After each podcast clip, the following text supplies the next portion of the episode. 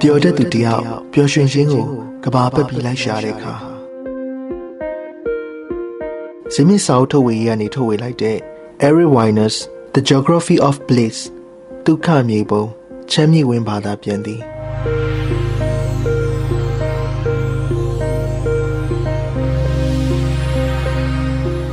မော်ဒိုဗာပျော်ရွှင်ခြင်းဟာအခြားတနေရာမှာ ပျော်ရွှင်နေတဲ့သူတွေကိုပဲဇက်တိုက်တွေ့နေရတာကျွန်တော်နည်းနည်းတော့စိတ်ညစ်စပြူလာပြီဂျာမန်လူမျိုးအတွေးခေါ်ပညာရှင်ရှူပန်ဟာဝါပြောခဲ့တယ်မပျော်တတ်တဲ့သူတယောက်ဟာပျော်နေတဲ့သူတွေကိုကြီးလိုက်တိုင်းစိတ်ထဲမှာမချိတင်ခဲ့ခံစားရတယ်တဲ့အမှန်ပဲကျွန်တော်လူဘူကောင်မျိုးအတွက်တော့စိတ်ညစ်စရာနေရာတွေကိုသွားကြည့်မှအဆင်ပြေမယ်ထင်တယ်အဲ့လိုနေရာမျိုးရောက်မှအော်ငါဖြစ်ကသူတို့လောက်တော့မစိုးသေးပါဘူးလို့ဖြေတွေးနိုင်မှာမဟုတ်လား ပျော်ရွှင်ခြင်းရဲ့အနှစ်သာရတောချက်တချို့လည်းစိတ်ဆင်းရဲစရာနေရာတွေမှာရှာတွေ့နိုင်သေးတယ်။တစုံတစ်ခုကိုနားလေခြင်းရင်အဲ့ဒီຢာရဲ့စန့်ကျင်ဘက်အရာကိုလေ့လာကြည့်လို့ရတယ်တဲ့။အေးရှိလို့အပူရှိလာတယ်လို့ပေါ့။ပျော်ရွှင်စရာနေမြေတွေရှိဖို့အတွက်စိတ်မချမ်းမြေ့စရာဒေသတွေလည်းလိုအပ်ပါတယ်။ဟုတ်တယ်။ကမ္ဘာရဲ့အမောင်ဘက်ခြမ်းကိုကျွန်တော်ခီးထွက်မှဖြစ်မယ်။ဒီလိုအဖက်စင်မရအောင်ဂျုံဂျုံကြနေတဲ့နိုင်ငံတကာနိုင်ငံကိုသွားလေ့လာရမယ်ဆိုရင်ဘယ်နိုင်ငံကိုသွားရမလဲ။ ပထမဆုံးစဉ်းစားမိတာကအီရတ်နိုင်ငံပျော်ဖို့မကောင်းတဲ့နိုင်ငံစိတ်ညစ်စရာတွေကိုလည်း TV မှာနေ့တိုင်းတွေ့နေရတယ်။ဒါပေမဲ့အီရတ်ရဲ့စိတ်ညစ်စရာတွေဟာပျော်ရွှင်မှုသဘောတဘာဝတွေထက်စစ်ပွဲရဲ့ရိုက်ခတ်မှုတွေပေါ်မှာပိုပြီးမူတည်နေတယ်။ကျွန်တော်မှတ်စုစာအုပ်ထဲမှာရေးမှတ်ထားတဲ့ WDH World Database of Happiness ရဲ့အချက်လက်တွေကိုပြန်ကြည့်တယ်။စိတ်ဆင်းရဲနေကြတဲ့နိုင်ငံတွေထဲမှာအာဖရိကနိုင်ငံတချို့ကိုတွေ့ရတယ်။ဇင်ဘာဘွေကိုသွားဖို့လေလက်မှတ်ဝေရတော့မလား။ ဒါပေမဲ့အာဖရိကနိုင်ငံတွေရဲ့စိတ်ညစ်ရခြင်းအကြောင်းတွေကတိတ်တူးတူးတူးတူးလေးလာနေစရာမှမလိုတာအားလုံးသိပြီးသားဖြစ်နေတယ်လေမော်လ်ဒိုဗာနိုင်ငံဆိုရင်ရောဆိုဗီယက်ပြည်ထောင်စုကခွဲထွက်လာခဲ့တဲ့နိုင်ငံ WDH အရဆိုရင်မော်လ်ဒိုဗာဟာကမ္ဘာမှာပျော်ရွှင်မှုပမာဏအနှိမ့်ပါဆုံးနိုင်ငံဖြစ်တယ်နာမည်ကဝမ်းနည်းစရာအတန်ထွက်နေတယ်မော်လ်ဒိုဗာလို့အတန်ဆွဲပြီးခေါ်ကြည့်ပါမေးစေးကိုအောက်ချပခုံးကိုကျုံပြီးပြောရတယ် ဂျမေကာနိုင်ငံနာမည်ကိုအတန်ထွက်တဲ့အခါမျက်နှာကိုမပြုံးမပြောလို့မရအောင်စိတ်ပြက်လက်ပြက်ဖြစ်နေတဲ့အခါမော်လိုဘာဆိုတဲ့စကားလုံးကိုအစားထိုးပြီးတော့သုံးလို့ရနိုင်နေမင်္ဂလာပါနေကောင်းလားဗျမကောင်းဗျာနည်းနည်းမော်ဒိုဘိုဘာဖြစ်နေတယ်ဟုတ်လားဂီယူဆိုင်ဟုတ်တယ်မော်ဒိုဘာဟာကျွန်တော်လူနေတဲ့ဆေးပဲကမ္ဘာမပျော်ရွှင်ဆုံးနိုင်ငံကိုခီးထွက်မယ်ဆိုရင်ဘယ်လိုပစ္စည်းတွေတည်သွားရမလဲခံစားချက်ပြင်းပြင်းရုရှားစာအုပ်တွေယူသွားရမလားဒိုတိုစကီစာအုပ်တွေလေ ကျွန်တော်လည်းစိတ်ညစ်တက်တဲ့သူပါလို့ပြောလို့ရအောင်ပထမအောင်ဆုံးဗီဇာဓာတ်ပုံနှစ်ပုံလိုတယ်အရင်ဆုံးကျွန်တော် passport ဓာတ်ပုံရိုက်ရတယ်အမြန်ဓာတ်ပုံဆိုင်တွေကခုံဖူးလေးမှာကျွန်တော်ထိုင်နေတယ်ဓာတ်ပုံဆရာပြောတယ်ပြုံးပါတဲ့ကျွန်တော်ပြုံးလို့ဖြစ်ပါမလားမော်လ်ဒိုဗာလိုနိုင်ငံမျိုးကိုသွားတဲ့အခါအားရပါရပြုံးနေတဲ့ passport ဓာတ်ပုံနဲ့ဖြစ်ပါမလားလူဝင်မှုကြီးကြပ်ရေးဝန်ထမ်းကကျွန်တော်ရဲ့ passport ဓာတ်ပုံကိုတစ်ချက်ကြည့်ပြီးတာနဲ့ဟာဒီမှာပြဿနာကောင်တကောင်တော့ရောက်လာပြန်ပြီဟေးလို့လှုပ်ဖို့ကင်ဘက်တွေကိုပြောမလား ကျွန်တော်အလေးလက်လန်းစင်ကိုပဲလိုက်လိုက်ပါတယ်မပြုံးတပြုံးမျက်နှာနဲ့ပဲဓာတ်ပုံရိုက်ခံလိုက်တယ်မျက်နှာပြီးကလောင်တယ်လို့လို့ဖြစ်နေမလားတော့မသိနောက်တစ်ဆင့်ကမ္ဘာမြေပုံပေါ်မှာမော်လ်ဒိုဗာနိုင်ငံကိုရှာကြည့်ဖို့ထင်ထားသလောက်မလွယ်ပါမြေပုံကိုအချိန်ချင်းပြန်ကြည့်ရတယ်ဟောတွေ့ပါပြီရိုမေးနီးယားနဲ့ယူကရိန်းနိုင်ငံခြားမှာညက်နေတာဟိုအဲ့ဒီနိုင်ငံနှစ်ခုစလုံးကလည်းပျော်ရွှင်မှုသိမရှိတဲ့နိုင်ငံတွေစိတ်ညစ်စရာအဖော်ပေါင်းနေလာတတ်တယ်ဆိုတာဒါမျိုးပေါ့ မော်လ်ဒိုဗာကိုသွားဖို့စီစဉ်ရတာလေလွယ်တော့မလွယ်လှပါကြည့်ရတာဒီနိုင်ငံသားတွေဟာလူသူကင်းဝေးတဲ့နေရာမှာအေးအေးဆေးဆေးစိတ်ညစ်နေရတာကိုခြေနဲ့နေပုံပဲအေးဆေးနေပြစေကိုယ့်ဘာသာကိုစိတ်ညစ်စရာရှိတာစိတ်ညစ်ပြစေမလာကြပါနဲ့လို့ပြောနေသလို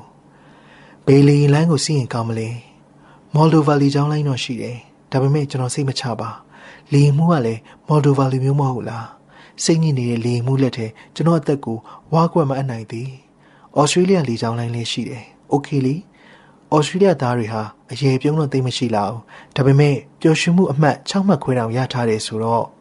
ဘေးမတိရမခဖို့စိတ်ချရမှာပါ။ကျွန်တော်လေရင်လက်မှတ်ဝယ်လိုက်တယ်။မော်လ်ဒိုဗာမြို့တော်ဖြစ်တဲ့ခေရှနောင်မြို့ကိုလေရင်စိုက်တယ်။ရောက်တာနဲ့လူဝင်မှုကြီးကြပ်ရေးမှတ်ပုံတင်ဖို့ကျွန်တော်တန်းစီရတယ်။လေရင်ခွင်းကတော်တော်သေးပါတယ်။ဘတ်စကားကြီးအကြီးတစ်ခုစားလောက်ပဲရှိမယ်။စိတ်ညစ်စရာဘာများတွေ့မလဲ။ တောကအငွေအသက်တွေချက်ချင်းလွှမ်းခြုံလာမလားဘိုလီးဗီးယားရဲ့လာပတ်လေရင်ကွင်းကိုရောက်တုန်းကဆိုရင်လေရင်ကွင်းတီနေယာကအမြင့်ပေအရမ်းမြင့်တော့ခေါင်းထဲမှာထွေကနေဖြစ်သွားဖို့တယ်မော်ဒိုဗာရဲ့တောကအငွေ့အသက်တွေရောလေထဲမှာပြန့်နေပြီလားချက်ချင်းကြီးတော့ဘာမှမသိတာသေးပါဆိုက်ရောက်ဗီဇာလို့ရေးထားတဲ့ကောင်တာနောက်မှာအမျိုးသမီးဝန်ထမ်းတယောက်ထိုင်နေတယ်မျက်နှာခက်ချင်ချင်ကျွန်တော်ရဲ့မပြုံးတပြုံးဗီဇာဓာတ်ပုံနဲ့အသစ်ချွတ်ချွတ်ဒေါ်လာ20တန် ၃ရွက်သူ့ကိုပေးလိုက်တယ်စိတ်ဝင်စားစရာတခုပြောအောင်မေးနိုင်ငံစင်းရဲလီလီဒေါ်လာအသစ်အဟောင်းပေါ်မှာဂျီးများလီလီပဲဆွစ်ဇာလန်မှာဆိုရင်ဒေါ်လာအကြီးအနွမ်းတွေသုံးလို့ရတယ်ဘာမှထူးထူးထူးထူးပြဿနာမရှိဘူးဒါပေမဲ့အာဖရိကန်နိုင်ငံကဘူးမြို့တော်မှာတော့သုံးလို့မရပါအဲ့မြို့မှာကျွန်တော်လင်းလက်မဝယ်တော့ကဆိုရင်အယောင်းဝင်တန်းကကျွန်တော်ပေးလိုက်တဲ့ဒေါ်လာ100တန်တွေကိုတန်ဖိုးကြီးပကြီးကားတစ်ချက်ကိုစစ်တယ်လို့သိသိချာချာစစ်တယ်အတုများဖြစ်နေမလားပေါ့လေစစ်ပြီးဆေးပြီးတော့ တဝက်လောက်ကိုမယူဘူးတဲ့ပြန်ပေးတယ်တရွက်ကနည်းနည်းလေးပြင်းနေလို့နောက်တရွက်ကျတော့ဟောင်းနေလို့နောက်တရွက်ကျတော့ဘာဖြစ်လို့လဲမသိလက်ထဲကင်ကြည့်ရတာစိတ်တိုင်းမချလို့ဖြစ်မယ်ထင်တယ်လူဝင်မှုကြီးကြပ်ရေးဝန်ထမ်းအမျိုးသမီးကကျွန်တော်ဓာတ်ပုံကိုတီချာကြည့်တယ်ကျွန်တော်ကိုကြည့်တယ်ဓာတ်ပုံကိုပြန်ကြည့်တယ်ကျွန်တော်ဓာတ်ပုံထဲမှာပြုံးတာနည်းနည်းများသွားသလားမသိဒုက္ခပါပဲတော်သေးတယ်အမျိုးသမီးကဘာမှဆက်မပြောဘူးကျွန်တော် passport စာအုပ်ထဲမှာတစ်စိတ်တုံးထုတယ်ကျွန်တော်ကိုစာရွက်တရွက်မှာ လက်မှတ်ထိုးခိုင်းတယ်စိတ်ထဲကမပါတဲ့အတန်နဲ့ပြောတယ်ပြောစရာခီးစဉ်ဖြစ်ပါစီရှင်မော်ဒိုဗာဆိုတဲ့ကမ္ဘာမပျော်ရွှင်ဆုံးနိုင်ငံကိုကျွန်တော်တကယ်ရောက်လာပါပြီကမ္ဘာအမြင့်ဆုံးအီရက်တောင်ထိပ်ကိုတက်နိုင်ခဲ့တဲ့ဆာအက်ဒမွန်ဟီလာရီလိုကမ္ဘာအနှံ့ဆုံးသမုတ်ကြာချမ်းပြင်ထိရေငုံနိုင်ခဲ့တဲ့ကူစတိုလိုကျွန်တော်လက်စိတ်ထဲမှာတလက်လက်ခံစားရတယ်ကျွန်တော်လူအုပ်ထဲကိုလှမ်းကြည့်လိုက်တယ်နာဒါရှာဆိုတဲ့အမျိုးသမီးကိုရှာနေတာမတွေ့သေးဘူး နာဒါရှာကကျွန်တော်ကိုလာကြိုပြီးသူ့ဖွားစီကိုခေါ်သွားဖို့သဘောတူထားတာကျွန်တော်နေမဲ့နေရပေါ့ဟိုတယ်မှာတော့မနေချင်ဘူးဟိုတယ်တွေပေါ်လာတာကောင်းပါတယ်အဆင်ပြေတယ်ဒါပေမဲ့နိုင်ငံတကာနိုင်ငံရဲ့အရသာအစစ်မှန်ကိုခန်းစားကြည့်ကြတယ်ဆိုရင်ဟိုတယ်တွေမှာတဲလို့အဆင်မပြေနိုင်ပါကာတာမာတုန်းကကျွန်တော်တဲခဲ့တဲ့ဟိုတယ်လိုပါပဲတကယ်နိုင်ငံနဲ့တက်နိုင်သလောက်အဆက်ပြအောင်တမင်ဖန်တီးထားတာ哦ဟင်းမော်ဒိုဗာရဲ့ဒုက္ခတော်တွေကိုတကယ်ဝင်ကြည့်ဖို့ဆိုရင်မော်ဒိုဗာလူမျိုးစစ်စစ်တွေရဲ့အိမ်မှာ တွားနေကြည့်ဖို့လိုမယ်လို့ကျွန်တော်ဆုံးဖြတ်ထားတယ်အင်တာနက်မှာရှာကြည့်တော့မာရီရှာဆိုတဲ့အမျိုးသမီးကြောက်က marisha.net ဆိုတဲ့ဝန်ဆောင်မှု website လုပ်ပေးထားတာတွေ့ရတယ်။နာဒါရှာလိုမျိုးပြင်ပဝင်ဝင်ရှာခြင်းနဲ့ Moldova လူမျိုးစစ်စစ်တွေနဲ့ချိတ်ပေးတယ်။ပတ်စံမလိုတဲ့ Moldova လူမျိုးဆိုတာလေအရှားသား။သူတို့အိမ်ကမ်းမှာအခန်းကပေးပြီးနေလို့ရတယ်။ဒေါ်လာအသစ်ဆက်ဆက်ပေးဖို့တော့လိုတာပေါ့လေ။ marisha.net ကိုထောင်ထားတဲ့ marisha နဲ့ကျွန်တော် email အဆက်အသွယ်လုပ်တယ်။ တရက်နှစ်ရက်ကြာတော့သူ့စီက email ပြန်လာတယ်။ကျွန်တော်တဲဖို့အခန်းတွေ့ပြီးတဲ့မြို့လေကောင်မှာရှိတဲ့မော်ဒိုဗာလူမျိုးစစ်စစ်တွေနေနေတဲ့အခန်းနဲ့အဆင်ပြေတာပေါ့ဒါပေမဲ့အခုထိတော့လင်ခွင်းမှာနာနာရှာကိုရှာမတွေ့သေးအမှန်ဆိုကျွန်တော်နာမည်ပါတဲ့ဆိုင်းဘုတ်ကိုကင်ပြီးစောင့်နေရမှာလေလူအထဲကိုတီးတီးချာချာရှာကြည့်တယ်ဘာမှမတွေ့အတော်လေးကြာမှမိန်းကလေးတယောက်ကျွန်တော်စီကိုပြေးလာတယ်လက်ထဲမှာလည်းကက်တူပြားတစ်ပြားကိုကင်ထားတယ်နာမည်ရေးထားတဲ့ကပ်ပြားကကြည်တွန့်နေပြီ မစ္စတာအဲရစ်လာရှင်နာရာရှာလာဟုတ်နောက်ကျသွားတာ sorry ရပါတယ်နာရာရှာစောင့်ခိုင်းထားတဲ့အငှားကားစီကိုကျွန်တော်တို့လမ်းလျှောက်သွားကြတယ်။အခုမှကျွန်တော်နာရာရှာကိုတီးတီးချာချာကြည့်မိတယ်။စကက်တူတူတောက်ဖက်နဲ့ချွန်ချွန်မျက်နှာမှာမိတ်ကပ်အပြည့်နဲ့ကျွန်တော်စပီးစဝါဖြစ်သွားတယ်။မာရီရှာအငှားမယ်ဆိုတဲ့အခန်းကတာမန်အခန်းဟုတ်ရဲ့လား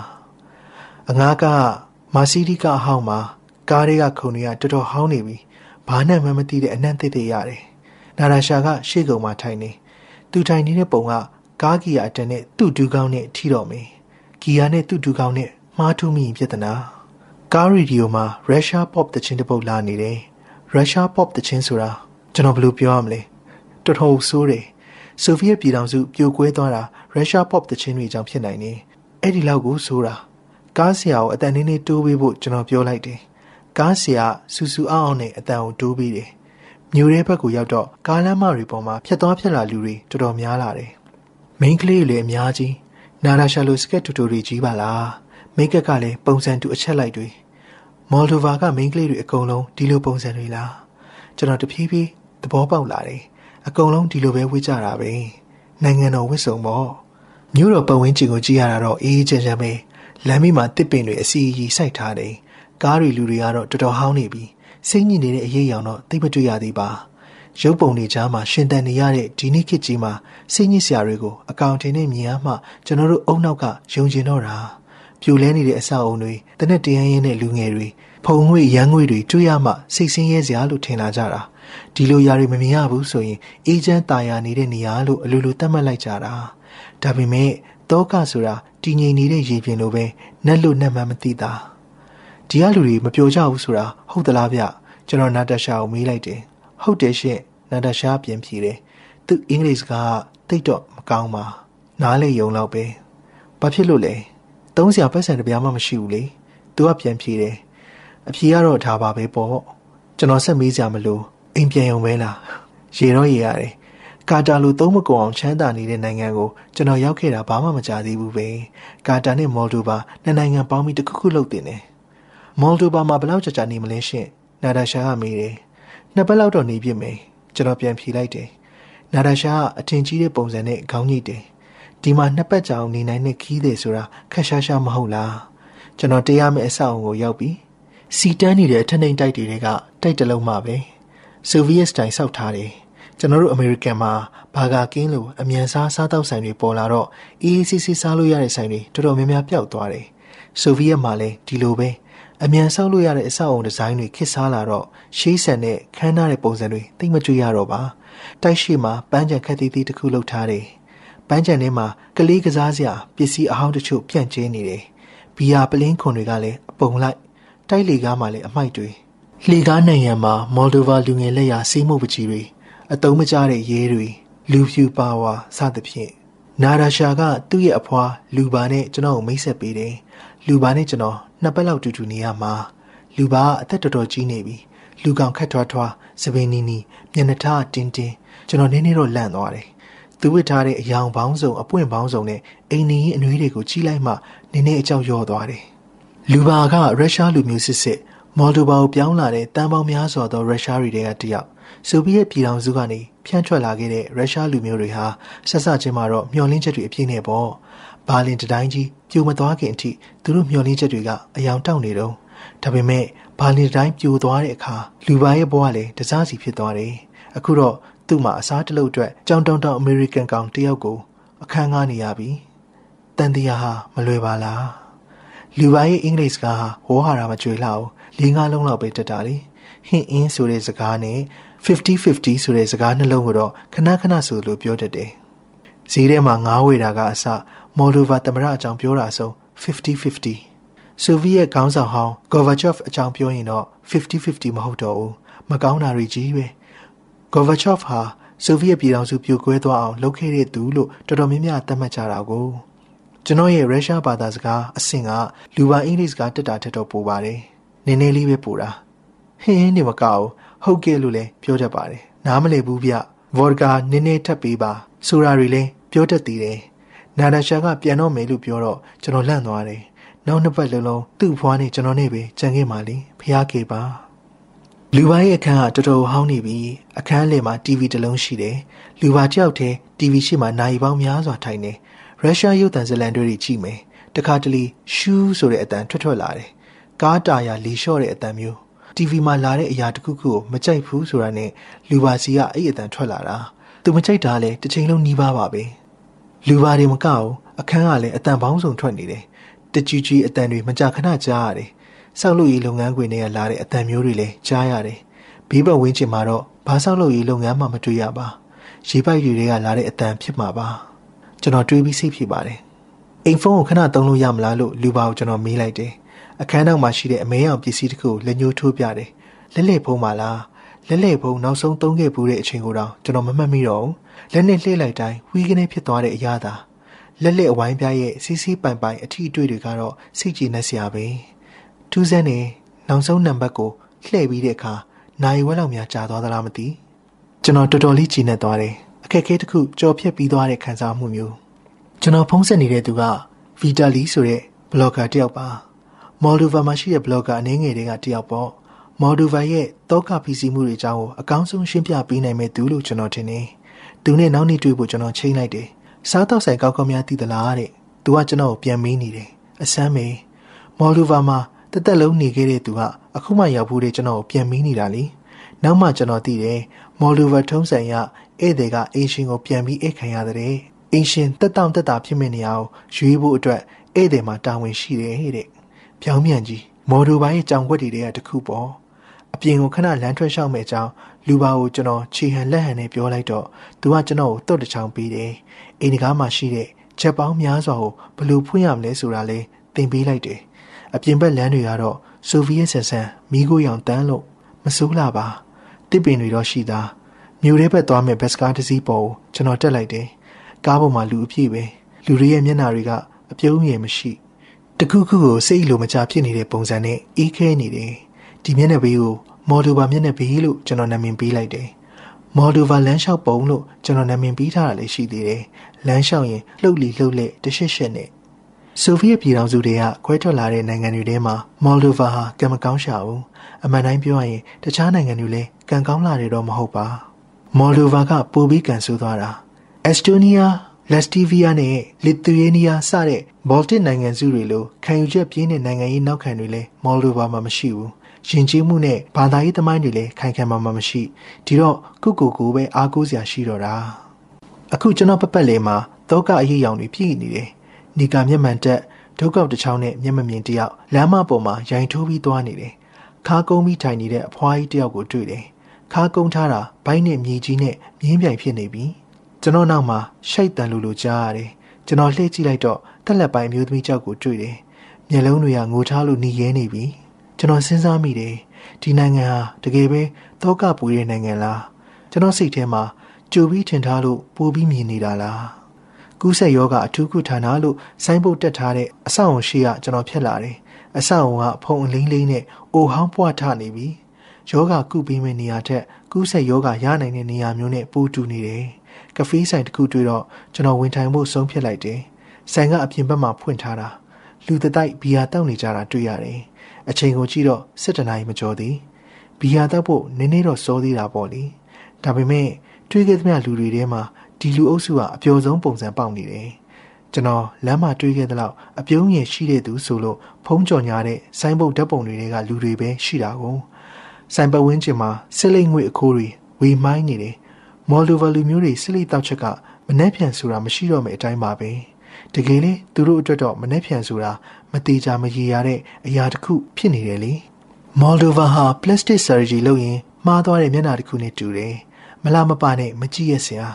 ရုရှားလူမျိုးတွေဟာဘာမှမရှိတဲ့နေရာတစ်ခုကနေမော်ဒိုဗာဆိုပြီးဖြစ်လာအောင်တည်ထောင်ခဲ့တာတကယ်တမ်းကမော်ဒိုဗာလူမျိုးတွေဟာရိုမေးနီးယားလူမျိုးတွေပါပဲတမိုင်းကြောင်းလေးတူတယ်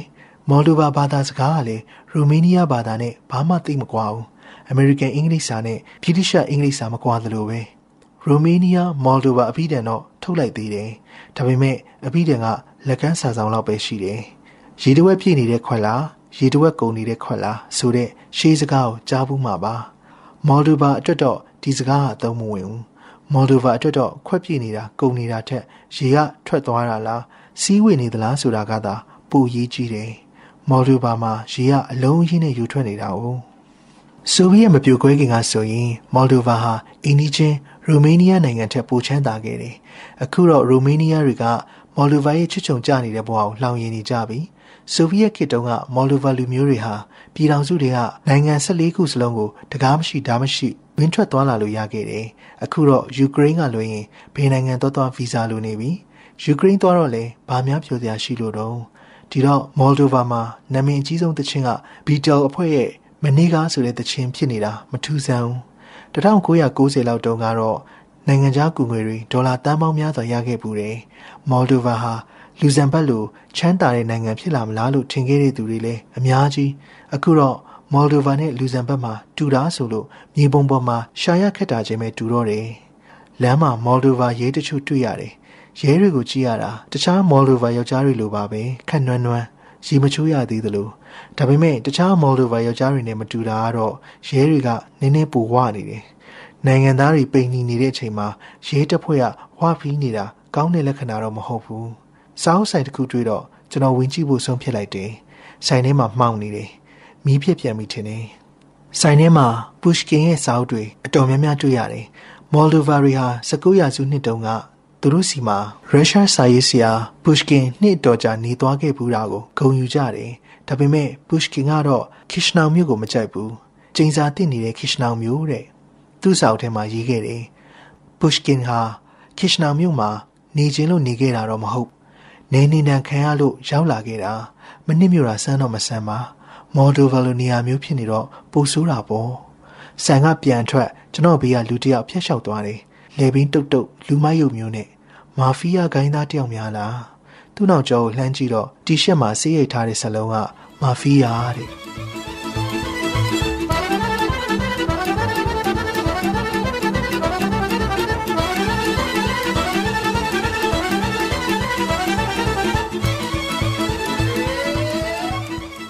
မြူတွေကနေလူပိုင်းအခန်းကိုအပြန်လမ်းမှာကျွန်တော်စီးလာတဲ့ဘတ်စကားထိုးရက်သွားတယ်။ကားဆရာဆက်ချုပ်ရင်းသွားလို့ကားရက်လိုက်ရတဲ့အကြောင်းကြီးညာတယ်။ ကားပေါ်ကလူတွေအစီအီဆင်းကြတယ်။ထူးဆန်းတာဘယ်သူမှပြဿနာမရှာကြဘူး။တပြင်းချတဲ့စိတ်ပြည့်တဲ့အတန်ဘာမှမကြားရ။ကိုဘဝကိုလက်ခံကြည်အေးထားပြီးသားဆိုတဲ့ပုံစံမျိုးလား။ဒီလိုတော့လည်းမဟုတ်တော့ဘူးထင်ပါတယ်။တခုခုတော့တခုခုပဲ။1960နောက်ပိုင်းမှာကောင်းမြင်စိတ်ဝါဒီပညာရှင်မာတင်စလက်မန်ဟာ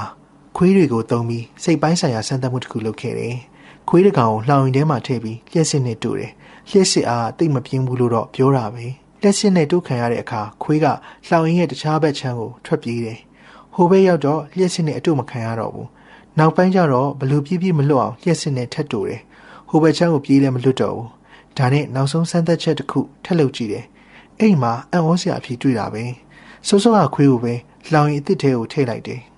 ဒီလောင်အိမ်မှာကျတော့အตาလေးခုံကူးသွားလို့ရတဲ့အတားအဆီးလေးတစ်ခုထားထားပေးတယ်ဒါပေမဲ့ခွေးကခုံမကူးတော့ဘူးဘလို့လို့လို့ မလွတ်တော့ဘူးဆိုတာကိုယုံသွားတဲ့ခွေးဟာရက်စစ်တံကိုငြိမ်ပြီးခံနေတော့တာမျောလင်းချက်ကင်းမဲ့သွားတဲ့သဘောပေါ့မမျောလင်းတတ်တော့တာပြက်ပြီးရက်ထားတဲ့ဘတ်စကားပေါ်ကနေကျွန်တော်စဉ်းရင်စဉ်းစားမိတယ်မော်ဒိုဗာလူမျိုးတွေဟာလည်းလှောင်အိမ်ထဲရောက်နေသလိုများဖြစ်နေကြပြီလားအချိန်ပေါင်းများစွာဖိနှိပ်ခံထားရလို့လွတ်မြောက်ဖို့အတွက်မကြိုးစားတော့တာလားကူကေယာမစ်ဘဝကိုကြည်ကြည်နဲ့နဲ့ကြီးလက်ခံလိုက်ကြပြီလားမဟုတ်ဘူးတဲ့ နောက်ပိုင်းမှာမော်ဒိုဗာတချို့ကကျွန်တော်ကိုပြောပြတယ်သူတို့ရဲ့တောကမီးစာဟာတကယ်တော့ရိုးရိုးလေးပါပဲအဖြေကတော့ပိုက်ဆံသူတို့မှာပိုက်ဆံမရှိတာနိုင်ငံသားတဦးပြဲမြဝင်ငွေဟာတစ်နှစ်ကိုဒေါ်လာ880သက်သာပဲရှိတဲ့ပိုက်ဆံရှာဖို့အတွက်နိုင်ငံခြားကိုအလုပ်သွားလုပ်ကြရတယ်တချို့ကြတော့ပြည်တဲ့စာအဖြစ်အလုပ်လုပ်ဖို့လှည့်ပြားခံရတယ်တချို့ဆိုရင်ကိုတွေကကြောက်ကက်တစ်လုံးမှထုတ်ရောင်းရတယ်တဲ့အခြေအနေကတော့တော်တော်လေးဆိုးပါတယ် မော်ဒဗရီဆင်းရဲတာကိုဒီလောက်လည်းမဆိုးပါဘူးလို့ကျွန်တော်မဆိုလိုပါဘူးဒါပေမဲ့ကျွန်တော်ခီးသွားခဲ့တဲ့တက်တန်းတစ်လျှောက်မှာတိလာတာတခုရှိတယ်အဖြေတစ်ခုတည်းထွက်တဲ့ပြဿနာဆိုတာမရှိသလောက်ရှားပါတယ်မော်ဒိုဗာတက်ဆင်းရဲပြီးပိုစိတ်ချမ်းသာနေတဲ့နိုင်ငံတွေအများကြီးရှိတယ်လေနိုင်ဂျီးရီးယားဒါမှမဟုတ်ဘင်္ဂလားဒေ့ရှ်စတဲ့နိုင်ငံတွေကိုကြည့်ပါ တကယ်ပြဿနာမော်ဒိုဗာလူမျိုးတွေဟာသူတို့ကိုသူတို့ဘင်္ဂလားဒေ့ရှ်နိုင်ဂျီးရီးယားနိုင်ငံတွေနဲ့ရှင်ပြီးမကြည့်ပဲအီတလီဂျာမနီစတဲ့နိုင်ငံတွေနဲ့ရှင်ကြည့်နေတာတတိယကွက်မှာလူလာဖြစ်တဲ့စင်းရဲသားလို့ပေါ့ဘလို့မှပြောစရာမကောင်းတော့ဘူးလေတိုက်ခန်းကိုပြန်ရောက်တော့လူပါကတကားကြားကနေနှုတ်ဆက်တယ်တကားချက်ပေါင်းများစွာကိုအတော်ကြအောင်စူးစမ်းဖြုတ်ပြီးမှတကားကိုဖွင့်ပေးတယ်နေကောင်းလားဗျကျွန်တော်ခြေဟန်လက်ဟန်နဲ့ပြီးတော့50-50တဲ့ သူ့ဘယ်လက်ပခုံးကိုလက်ညှိုးထိုးပြပြီးပြန်ဖြေတယ်လက်ကိုဖြန့်ပြီးရက်ခတ်ပြတယ်ရာသီဥတုပူလို့ပခုံးကိုက်နေတယ်ပေါ့လူနှစ်ယောက်စကား၆လုံးလောက်နဲ့အဆက်အသွယ်အလုပ်ဖြစ်နေတာစမ်းတော့စမ်းသားတီးတဲ့စကား၆လုံးထဲမှာတစ်လုံးကဗော်ဒကာလီခဏကြာတော့လူပါကလက်ဝါးပေါ်မှာခေါင်းကိုစောင်းပြီးမိပြတယ်အိယာဝင်တော့မယ်ဆိုတဲ့သဘောလူပါအိပ်ပျော်နေတော့ကျွန်တော်အခန်းတစ်ဝိုက်ကဓာတ်ပုံတွေကိုစူးစမ်းကြည့်တယ်သူ့ရဲ့အတိတ်ပုံရိပ်တွေပေါ့ယောက်ျားတစ်ယောက်ပုံတွေ့တယ် လူပါရဲ့ကိုယ်လွန်သွားတဲ့ခင်မွန်းထင်တယ်ဓာတ်ပုံကအဝေးကြီးကနေလှမ်းရိုက်ထားတာကျွန်တော်မျက်မှောင်ချုပ်ပြီးမနေကြည့်ယူရတယ်လူပါရဲ့ခင်မွန်းကဗလားတောင်းတောင်းသပင်တန်တန်နဲ့ဆိုဗီယက်ဗိမာန်အဆောက်အုံတစ်ခုရှေ့မှာရက်နေတာမျက်နှာပြုံးတော့မနေဘူးမိတ်နေတာလည်းမဟုတ်ကျွန်တော်မျက်မှောင်ကိုထက်ချုံပြီးတည်တည်ချာချာကြည့်ကြည့်တယ်အပြုံးလူလူမသေးမကွဲနောက်ပိုင်းကျတော့လူပါရှင်းပြတယ်အဲ့ဓာတ်ပုံကသူတို့ကာဇက်စတန်မှာနေတော့ကရိုက်ထားတဲ့ဓာတ်ပုံနဲ့ မော်လ်ဒိုဗာရောက်တော့အဲ့ဒီအပြုံးတစုံတစမှာအသက်ပါလာခဲ့ရလားကျွန်တော်တွေးမိတယ်ကျွန်တော်ရဲ့မော်လ်ဒိုဗာနီးရက်တွေဟာတက်တောင့်တက်တာတော့ရှိပါတယ်မနေ့ဆိုရင်လူပါကကျွန်တော်ကို coffee mix တိုက်တယ် coffee နဲ့အတူပြုတ်ပြေးပြေးအစာသွတ်ထားတဲ့ biscuit နဲ့မော်လ်ဒိုဗာတင်ခဲပါမယ်ပြီးရင်ကျွန်တော်ရေချိုးတယ်ကက်ရှနောင်မြို့ရဲ့လမ်းတွေပေါ်ဟိုလျှောက်ဒီလျှောက်လုပ်တယ်မော်လ်ဒိုဗာရဲ့မပျော်ရွှင်ခြင်းကိုဟိုဒီဒီတီးခောက်ကြည့်တယ် ရဲ့နှင်းငယ်ကြာလာတော့အပြင်မှာတခြားကဘာရှိနေသေးတာကိုတော့မေ့ကျင်လာတယ်ဘလောက်အံ့ဩစရာကောင်းလိုက်တယ်လဲအင်တာနက်တွေဂျိုးထုစလောင်းတွေအပြည့်ဖြစ်နေတဲ့ဒီနေ့ခေတ်မှာပတ်ဝန်းကျင်နဲ့ကိုယ်နဲ့ကိုအဆက်ပြတ်သွားအောင်လုပ်ပေးနိုင်တဲ့ဒီလိုနေရာမျိုးတွေရှိနေသေးတာဒီနိုင်ငံထွက်ဝိုင်ပလင်းတစ်လုံးဝယ်ပြီးကျွန်တော်အခန်းကိုပြန်လာတယ်မော်လိုဗာရီဟာသူတို့ရဲ့ဝိုင်ကိုတော့ဂုံယူကြတာသူတို့မှာပြပပုတ်ကုံဆိုလို့များများဆဆမှမရှိတာ哦မော်လိုဗာဝိုင်ကင်းတွေဝိုင်ရတာခံတဲ့ခန်းသားတွေလည်းရှိတယ် အိမ်မှာဝိုင်တွေချက်ကြတယ်ဧည့်သည်လာရင်ဝိုင်နဲ့အခန်းတယ်လူပါတောက်ဖို့ကျွန်တော်ဝိုင်တစ်ခွက်ငှဲ့ပေးလိုက်တယ်လူပါကဝိုင်ကိုတငုံငုံလိုက်တယ်မျက်လုံးကိုမှိတ်ပြီးအရသာခံသေးတယ်ပြီးမှ50-50တဲ့ညနေတတာပြောနေတာပါတကယ်တမ်းကမော်ဒိုဗာဝိုင်ဟာ50-50အဆင်မရဘူးကောင်းကိုမကောင်းတာအဖြစ်မှန်ကတော့မော်ဒိုဗာလူမျိုးတွေကိုမင်းတို့ဝိုင်ကအတော်ညံ့တာပဲကွာလို့ဘယ်သူမှပြောမထွက်တာနောက်ရက်ကျတော့ blogger Vitali နဲ့ကျွန်တော်တွေ့ဖြစ်တယ် အနီးတစ်ဝိုက်မှာရှိတဲ့ရိုးရာစားတောက်ဆိုင်တစ်ခုမှပဲချိန်ထားတာအစားအသောက်ဟာနိုင်ငံတနိုင်ငံရဲ့စိတ်ဝိညာဉ်မှန်ချက်ပဲတဲ့ကျွန်တော်ကြားဘူးတယ်မော်ဒိုဗာအစားအစာကိုစားကြည့်ချင်လာပြီဗီတလီဟာအသက်20ဝန်းကျင်ပဲရှိအောင်ပဲမျက်နှာအစီပြန်နေတယ်သူအင်္ဂလိပ်စကားအပြစ်နာစာမရှိမွတ်နေတာပဲဗီတလီကပြောပြတယ်ကျောင်းစာအုပ်တွေကိုလွှင့်ပစ်လိုက်တော့မှသူအင်္ဂလိပ်စာပူကောင်းသွားတာတဲ့မှုန်ကုတ်ကုတ်ရုံနဲ့စပွဲတို့ကကျွန်တော်တို့ကိုဆိုင်ရည်မြောက်ခန်းကိုခေါ်သွားတယ် အချိန်ကနီးလေစာစားချိန်ပဲဒါပေမဲ့စားမိသူဆိုလို့ကျွန်တော်တို့နှစ်ယောက်တည်းမော်လူဗာရီဘာလို့စိတ်ဆင်းရဲနေကြတာလဲကျွန်တော်ဆိုင်မစင်ပုံမစင်မေးလိုက်တယ်ဗီတလီကပြောရင်တော့ဆုံးမမဟုတ်တော့ဘူးဆိုတဲ့အကြည့်နဲ့ကြည့်တယ်။อืม Transnistria ပြဿနာမသေးဘူးဗျ။ကာကွယ်ဆေးတွေဘာတွေထိုးလို့မရဘူးလားကျွန်တော်မေးလိုက်တယ်။ Transnistria ဆိုတာယောဂမဟုတ်ကြောင်းဗီတလီကရှင်းပြတယ်။ရုရှားနဲ့ပူးပေါင်းဖို့ မော်လ်ဒိုဗာဘက်ကနေခွဲထွက်ဖို့ကြိုးစားနေတဲ့ဒေသငယ်တစ်ခုရဲ့နာမည်ပါ။ Transnistria မှာကော့ညက်အရက်တွေချီတယ်တွေထုတ်တယ်။မကြာခဏဆိုသလိုပဲဘုံပေါက်တယ်။ဘုံပေါက်ပြီဆိုရင်ဘရက်ဆယ်ဘက်ကညှိနှိုင်းစိစက်သူတွေရောက်လာတယ်။ကုတ်အင်းကြီးအကောင်စားတွေဝင်မယ်။ EVN တောက်ရည်တန်းတွေတောက်မယ်။ညီလာခံလုပ်မယ်။အလျှော်တင်းတွေညှိနှိုင်းပြီးမယ်။ပြီးရင်အိမ်ပြန်သွားမယ်။နောက်ထပ်ဘုံတစ်လုံးထပ်ပေါက်မှပြန်လာမယ်။ဗီတလီက Transnistria ပြဿနာဟာအတိပ္ပယ်မရှိဘူးလို့ထင်တယ်။ ကျွန်တော်လည်းသဘောတူပါတယ်။သို့တော့တချို့ Moldovan လူမျိုးတွေဟာ Transnistria အတွက်ဂုံယူတက်ကြတယ်ဆိုတာကိုနောက်ပိုင်းမှာကျွန်တော်သတိထားမိလာတယ်။ဟုတ်တယ်။ငါတို့နိုင်ငံဟာနောက်ပြန်သွားနေတဲ့စိတ်ဆင်းရဲနေတဲ့နိုင်ငံဒါပေမဲ့ငါတို့မှာတကယ့်နိုင်ငံအစ်စ်တွေလိုပဲကိုပိုင်တော်လိုင်းရေးတပ်ဖွဲ့တွေတော့ရှိသေးတယ်ဟေးလို့ကြွေးကြော်ခြင်းပုံပဲ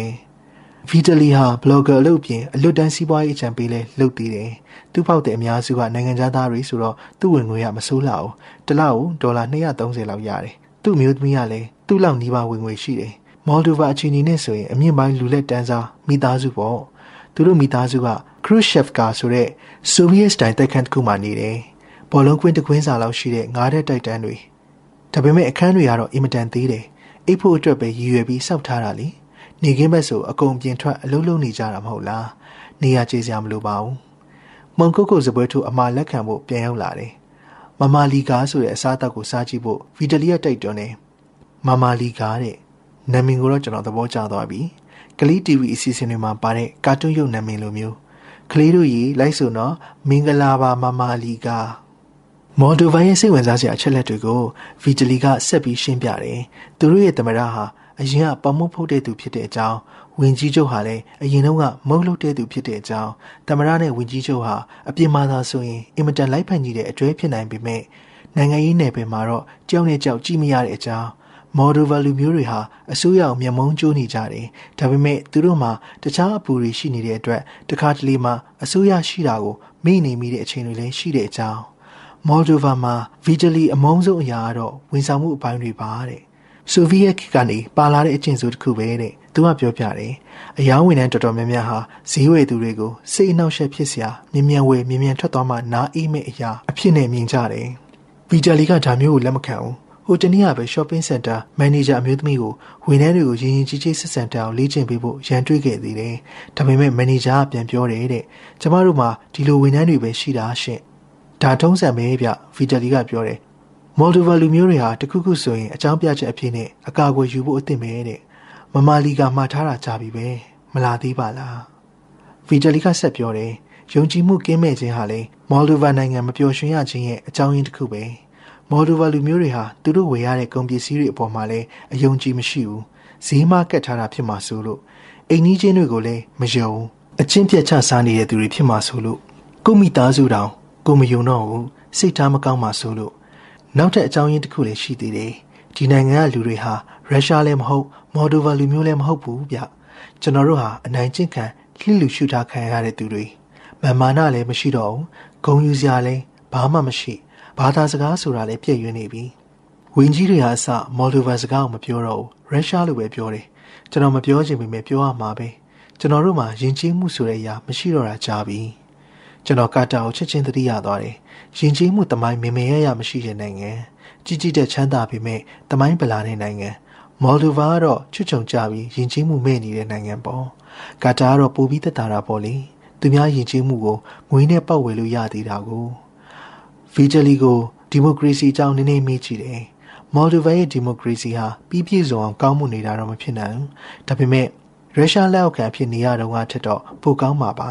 ဒါလည်းပျော်ရွှင်မှုအရေးမြစ်တစ်ခုပဲမဟုတ်လားဟင်းအင်း ဗီတလီကစဉ်းတော်မစင်စားပဲပြန်ပြောတယ်ဆိုဗီယက်ခေတ်တုန်းကဘယ်သူမှလွတ်လပ်ရေးအကြောင်းခေါင်းထဲထက်မစင်စားကြဘူးကွန်မြူနတီလမ်းစဉ်တစ်ခုပဲတည်တာမနေ့အေးရထားတိုင်းငါဒီနေ့လွတ်လပ်ချင်တယ်ဟေးလို့ဘယ်သူမှမကြွေးကြော်ဘူးလွတ်လပ်တော့ဘာလို့မှလဲအဲ့ဒီတုန်းကမှလူတွေမှာအလောက်ကန်ရှိသေးတယ်နေစရာရှိသေးတယ်ဒါလည်းလွတ်လပ်မှုတစ်ခုပဲမဟုတ်ဘူးလားအခုတော့ဘာမှမရှိတော့ဘူးဒီမိုကရေစီစနစ်ဟာ အခြားနိုင်ငံအုပ်ချုပ်မှုစနစ်တွေအားလုံးထက်ပျော်ရွှင်မှုကိုပုံမမြင့်တင်ပေးနိုင်တယ်လို့နိုင်ငံရေးသိပ္ပံပညာရှင်တွေကဆိုတယ်။ရုပ်ချက်ချင်းတော့မှန်ပါတယ်။ကြိုးထောင်နောက်ခံအချက်လက်တွေလည်းရှိခဲ့ပါတယ်။ဒါပေမဲ့ဆိုဗီယက်ပြည်ထောင်စုပြိုကွဲသွားတဲ့နောက်မှာထင်မထားတာတွေဖြစ်လာတယ်။ဆိုဗီယက်လက်ခံဘဝလွတ်မြောက်လာတဲ့နိုင်ငံငယ်အများစုဟာဒီမိုကရေစီစနစ်ကိုတစိမ့်တစ်ပိုင်းကျင့်သုံးလာကြတယ်။ဒါပေမဲ့ပျော်ရွှင်ခြင်းပမာဏကတော့မြင့်တက်မလာဘူး။တချို့နိုင်ငံတွေမှာဆိုရင်ပျော်ရွှင်မှုပမာဏဟာပိုပြီးတော့နှိမ့်ကျသွားတယ်။ ဘာဖြစ်လို့လဲ။နိုင်ငံရေးသိပ္ပံပညာရှင်ရိုအင်ဂေဟက်ကဒီလိုရှင်းပြခဲ့တယ်။ဒီမိုကရေစီစနစ်ကလူတွေကိုပျော်အောင်လုပ်ပေးနိုင်တာမဟုတ်ပါ။ပျော်နေတဲ့သူတွေဟာဒီမိုကရေစီစနစ်ကိုကျင့်သုံးနေရှိကြခြင်းသာဖြစ်တယ်။ဒီမိုကရေစီဆိုတဲ့အမြင့်ခိုင်မာဖို့အတွက်မြေကြီးကလည်းမြေဩဇာပြည့်ပြီးသားဖြစ်ဖို့လိုတယ်။ယဉ်ကျေးမှုဆိုတဲ့မြေဩဇာလိုတာပေါ့။ဒီမိုကရေစီတည်တံ့ခိုင်မာဖို့ဘလို့ယဉ်ကျေးမှုအစာပလာတွေလိုတယ်လေ။ယုံကြည်မှုတွေတီးခံမှုတွေလိုတယ်။ ကိုမိသားစုနဲ့အတွင်းလူတွေကိုသာမကပြင်ပပတ်ဝန်းကျင်ကိုပါယုံကြည်နိုင်ဖို့လိုတယ်။ဒဇိန်တွေကိုလည်းယုံကြည်ရဲမှဖြစ်မယ်။ပြန်ဘက်ကိုလည်းယုံရမယ်။ရန်သူကိုယ်တောင်ယုံသိယုံရမယ်။ဒါမှသာရဲရဲဝံ့ဝံ့စွန့်စားလို့ရနိုင်မယ်မဟုတ်လား။ဒီမိုကရေစီဆိုတာကန်ဆန်းကစားပွဲတစ်ခုပဲလေ။ဒါကြောင့်လဲဒီမိုကရေစီဟာဆွစ်ဇာလန်လူမျိုးတွေကိုပျော်အောင်ထားနိုင်ပေမဲ့မော်ဒိုဗာနိုင်ငံသားတွေကိုတော့မကေတင်နိုင်ဖြစ်နေတာ။ Swiss တွေအတွက်ဒီမိုကရေစီဟာကိမှုပေါ်မှာတင်ထားတဲ့ခရင်မမွလေးလို ပြီးပြည့်စုံစေပေမဲ့မော်ဒိုဗာတွေတော့တော့ကိမှုတောင်မရှိတဲ့ဘဝမှာခရင်ပေးလဲဘာမှမထူးဟုတ်ပါပြီဗီဒလီကိုကျွန်တော်ပြောလိုက်တယ်ဒါပေမဲ့အခုမော်ဒိုဗာမှာမက်ဒေါ်နယ်ဘာဂါဆိုင်တွေတော့ရောက်နေပြီမဟုတ်လားဆိုတော့မဆိုးပါဘူးဟင်းအင်းဗီဒလီကပြန်ဖြေတယ်မက်ဒေါ်နယ်ဆိုင်တွေရောက်လာပေမဲ့တာမန်မော်ဒိုဗာလူမျိုးတွေအတွက်တော့ဈေးများနေသေးတယ်မက်ဒေါ်နယ်ဆိုင်မှာစားနိုင်တဲ့သူတွေဆိုလို့ပတ်စံချမ်းသာတဲ့သူတွေနဲ့ရုရှားမာဖီးယားအဖွဲ့ဝင်တွေပဲရှိတဲ့ ဗီတလီရဲ့10နှစ်အရွယ်ညီမလေးတလောကပဲကျောင်းကအဖွဲ့တွေနဲ့လိလာရေးခီးထွက်ရတယ်လိလာရေးခီးစဉ်ကမက်ဒေါ်နယ်ကိုတွားလိလာတဲ့ခီးစဉ်နဲ့ဟမ်ဘာဂါဘယ်လိုလုပ်တယ်လဲဆိုတာလိလာတာလားလို့မေးကြည့်တော့မဟုတ်ဘူးတဲ့ဒီလိုပဲဘာကာတလုံးစားပြီးပြန်လာတာတဲ့ကျောင်းကဝန်ထမ်းတယောက်ယောက်ရဲ့အမျိုးမက်ဒေါ်နယ်မှာအလုပ်လုပ်နေလို့ဆန်ရောင်းအောင်တက်အောင်ဆိုပြီးလိလာရေးခီးအတင်းစီစဉ်တာများတာတန်တရားဖြစ်စရာပဲမော်လူဗာမှာဒီလိုမျိုးဆိုင်ရာဆိုင်ရာတွေကိုမျက်နှာသာပေးတာထုံးစံဖြစ်နေပြီအာဂတိလိုက်စားမှုဆိုတာလေ ထိမ့်မနိုင်သိမ့်မရပဲတဲ့ဈေးုံမှာတော့တမ်းမစီရဖို့ပတ်စံပေးလို့ရတဲ့ဒီမှာနေပြီးလက်ပေးလက်ယူမလုပ်ဖို့ဆိုတာမဖြစ်နိုင်တဲ့လောက်ကိုခက်တယ်ဗျကျွန်တော်မှာထားတဲ့မမလီကရောက်လာပါပြီကျွန်တော်မြည်ကြည့်တယ်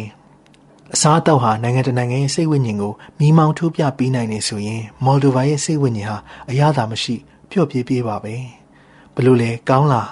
ဗီဒလီကမေးတယ်မစိုးပါဘူးကျွန်တော်ညာလိုက်တယ်ကျွန်တော်မမလီကာကို တို့ကနန်းစစ်ကနန်းရုံးမပြအောင်နည်းနည်းထက်ဆိုင် စကားနည်းနည်းဆက်ပြောဖြစ်တယ်စားပြီးတော့ကျွန်တော်ပတ်စံရှင်းတယ်နှစ်ယောက်သားဆိုင်ရနေထွက်လာတယ်ကျွန်တော်တို့နှစ်ယောက်သားလမ်းတောင်မှာခဏရည်တယ်လမ်းတောင်ကလူအသွားလာတော်ရှုပ်တယ်လူတော်တော်များများရဲ့မျက်နှာတွေကမှုန်ကုတ်ကုတ်ဗီတလီကိုကျွန်တော်နှုတ်ဆက်မလို့လုပ်ရင်မေးစရာတခုကြံသေးတာကိုသတိရသွားတယ်ဗီတလီမော်လ်ဗာမှာခမရသဘောကျတဲ့အရာပါရှိတယ်လေဗျပြန်မဖြေခင်ဗီတလီကခဏစဉ်းစားတယ် အနောက်တိုင်းသားတွေလောက်တော့ကျွန်တော်တို့မနှုတ်သေးဘူးဗျခံနိုင်ရရှိသေးတယ်မျောလင်းချက်ကြီးကြီးမားမားလည်းမထားတတ်ဘူးဒါကောင်းတဲ့ချက်ပဲလေပြီးတော့တစ်သီးတွေနဲ့ဟင်းသီးဟင်းရက်တွေတတစ်သီးတွေနဲ့ဟင်းသီးရွက်တွေကဘာဖြစ်လို့လဲအရန်လက်ဆက်တာဗျတိုက်တိုက်ဆင်ဆိုင်ကျွန်တော်တို့ဘေးကအမျိုးသမီးကြောက်ဖြတ်သွားတယ်လက်ထဲမှာပလတ်စတစ်ဘုံတစ်ဘုံနဲ့ဘုံထဲမှာဘယ်ရီသီးတွေချယ်ရီသီးတွေအဖြစ်ဟုတ်တယ်အသီးတွေကြီးရတာတော်တော်လက်ဆက်တယ်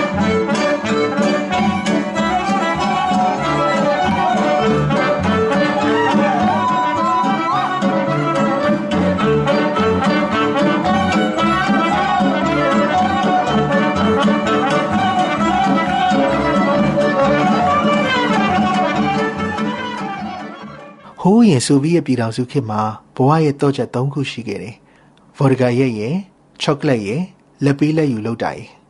ကျွန်တော်အတိတယောက်ဆိုရင်ဥဘကစ္စတန်နိုင်ငံမှာအဲ့ဒီ၃ခုတည်းနဲ့တပတ်တိတိအသက်ဆက်ခဲ့ဘူးတဲ့တဲ့ကျွန်တော်ကတော့ဗော်ဒဂါနဲ့ချောကလက်နှစ်ခုပဲဝယ်ပြီးအိမ်ကိုပြန်နေတယ်။အိမ်ဆိုတာလူပါရဲ့အခန်းကိုပြောတာပါ။လူပါကြည်ပြီးကြည့်နေတဲ့အချိန်ကျွန်တော်ကချောကလက်စားဗော်ဒဂါတောက်ပေါ့လူပါကတော့ထုံးစံတိုင်း TV ကြည့်ရင်ရေလိုက်ဆေးလိုက်ပဲ။ မော်ဒိုဗန်ညနေခင်းကဒီလိုဆိုတော့လေမဆိုးနောက်တစ်နေ့မှာ marshia.net website ပိုင်ရှင် marshia နဲ့ကျွန်တော်နေ့လည်စာစားဖြစ်တယ်မော်ဒိုဗာမှာကျွန်တော်တွေ့ခဲ့တဲ့သူတွေထဲမှာ marshia ဟာအပျော်ရွှင်ဆုံးမျိုးသမီးတစ်ယောက်ပဲအင်္ဂလိပ်လူမျိုးယောက်ျားနဲ့အိမ်အောင်ကြထားတဲ့ marshia ဟာပြည်ပကိုအချိန်မီခီးထွက်လို့ရတယ်ဒါကြောင့်ပြောနေတာလည်းဖြစ်နိုင်တယ်သူခင်မွန်းက marshia.net မှာအလုပ်အပ်ရင် marshia နဲ့တွေ့ပြီးလက်ထပ်ဖြစ်သွားတာ marshia ရဲ့အကြီးကအလုပ်က မော်လ်ဒိုဗာကိုစွန့်စွန့်ဆဆအလေလာခြင်းနဲ့နိုင်ငံသားတွေကိုကူညီပေးဖို့မော်လ်ဒိုဗာမှာအမျိုးသမီးလောင်းလာရှာတဲ့နိုင်ငံသားတွေကိုကူညီပေးဖို့တယ်အခုတော့အဲ့ဝန်ဆောင်မှုဆက်မပေးတော့ဘူးအမျိုးသမီးတော်တော်များများအိမ်အောင်ပြုတ်ဖို့ထက်ပတ်စံလိမ်ဖို့ပိုစိတ်ဝင်စားနေလို့တဲ့မာရှီယာရှင်းပြတယ်အမေရိကသို့မဟုတ်အင်္ဂလန်ပြန်သွားတဲ့ရီစားတွေစီအီးမေးလ်ပို့မယ်ဗီဇာလျှောက်ဖို့ပတ်စံလိုလို့ပါဒါမှမဟုတ်တီပေါက်လို့ကားစီးရထားတာ အခွန်ဆောင်မှုပတ်စံမရှိလို့ပတ်စံလေးလွှဲပေးပါစသဖြင့်အဲ့လိုလိန်တော့ယုံနေသူရှိလို့လားဗျကျွန်တော်မေးလိုက်တယ်ယုံနေသူကလည်းယုံနေရှင့်ကျွန်တော်မျက်လုံးထဲမှာကွန်ပျူတာရှိထိုင်ပြီးကြောင်တောင်တောင်ဖြစ်နေတဲ့တနာစရာအမေရိကန်တယောက်ကိုမြင်မိတယ်ပတ်စံလွှဲလိုက်တာလဲကြားလာပြီအချစ်လေးစီကစာလဲပြန်မလာပါလားအီးမေးလ်ထပ်ဖို့ကြည့်အောင်မှမော်ဒိုဗာမှာအင်တာနက်မကောင်းတာလည်းဖြစ်နိုင်ပါတယ်လိုင်းကောင်းသွားရင်စာပြန်မှာပါဘလောက်ကြာမှအလင်ခံလိုက်ရတာကိုရိပ်မိမလဲ တပတ်လားတလလားမော်ဒိုဘာတွေဘာကြောင့်များဒီလောက်တောင်မပြောမရှင်ဖြစ်နေရတာလဲမိကွန်းဟောင်းကြီးပဲကျွန်တော်မေးကြည့်တယ်ပတ်စံချောင်းလို့မာရီရှားဖြေတယ်ဒါပေမဲ့မရှိလို့မဟုတ်ဘူးတဲ့တကယ်တန်ဖိုးတွေကိုငွေတန်ဖိုးတွေနဲ့အစားထိုးလိုက်လို့ရှင်ဒါပေမဲ့ခဏကြာတော့မော်ဒိုဗာမှာမကြခင်ဖွင့်မဲ့အီယာမစူပါရှော့ပင်းစင်တာကြီးအကြောင်းကိုမာရီရှာကမဆားရဝခမန်းပြောပါလေရောဒီနိုင်ငံရဲ့ပထမဆုံးအီယာမရှော့ပင်းစင်တာပေါ့ ဖြည်းဖြည်းချင်းတိုးတက်လာခြင်းရဲ့လက္ခဏာပဲလို့မာရီရှာကထင်နေမထင်နဲ့လို့ကျွန်တော်អော်လိုက်ချင်တယ် shopping center တွေတစ်ခုပြီးတစ်ခုဇက်တိုက်ပေါ်လာပြီး shopping ပင်လေတဲ့မျောသွားလိမ့်မယ်ကျွန်တော်သတိပေးခြင်းတယ်ဒါပေမဲ့ကျွန်တော်ပါဇက်ကိုပိတ်ထားလိုက်ပါတယ်နေ့လည်စာစားပြီးတော့ကျွန်တော်တို့တဘာဝနဲ့လူမျိုးရေးယဉ်ကျေးမှုပြတဲ့ကိုလမ်းလျှောက်သွားကြတယ်ပြတဲ့ကိုကြည့်ရတာဆိုဗီယက်ခေတ်ပြန်ရောက်သွားသလိုပါပဲခင်မီအောင်ပြုပြင်ထားတာမရှိဘူးပြတဲ့မှာအလုံးလုံးတဲ့ဝန်ထမ်းတွေလည်းဒီတိုင်းပဲ ကျွန်တော်တို့လာကြည့်တာကိုတိတ်မကြိုက်တယ်လို့လို့ပြရိုက်မှာပြသထားတဲ့ပစ္စည်းတွေကတိတ်ထူးထူးထူတွေမရှိလားပါဒါပေမဲ့စိတ်ဝင်စားဖို့တော့ကောင်းတယ်ကျွန်တော်သဘောကျဆုံးကတော့မော်ဒိုဗာမြေကြီးမှုန့်တွေကို ပြထားတာပဲအယောင်သွေးအမျိုးမျိုးနဲ့မြေကြီးတွေကိုဖန်ချောင်းတွေထဲထည့်ပြထားတယ်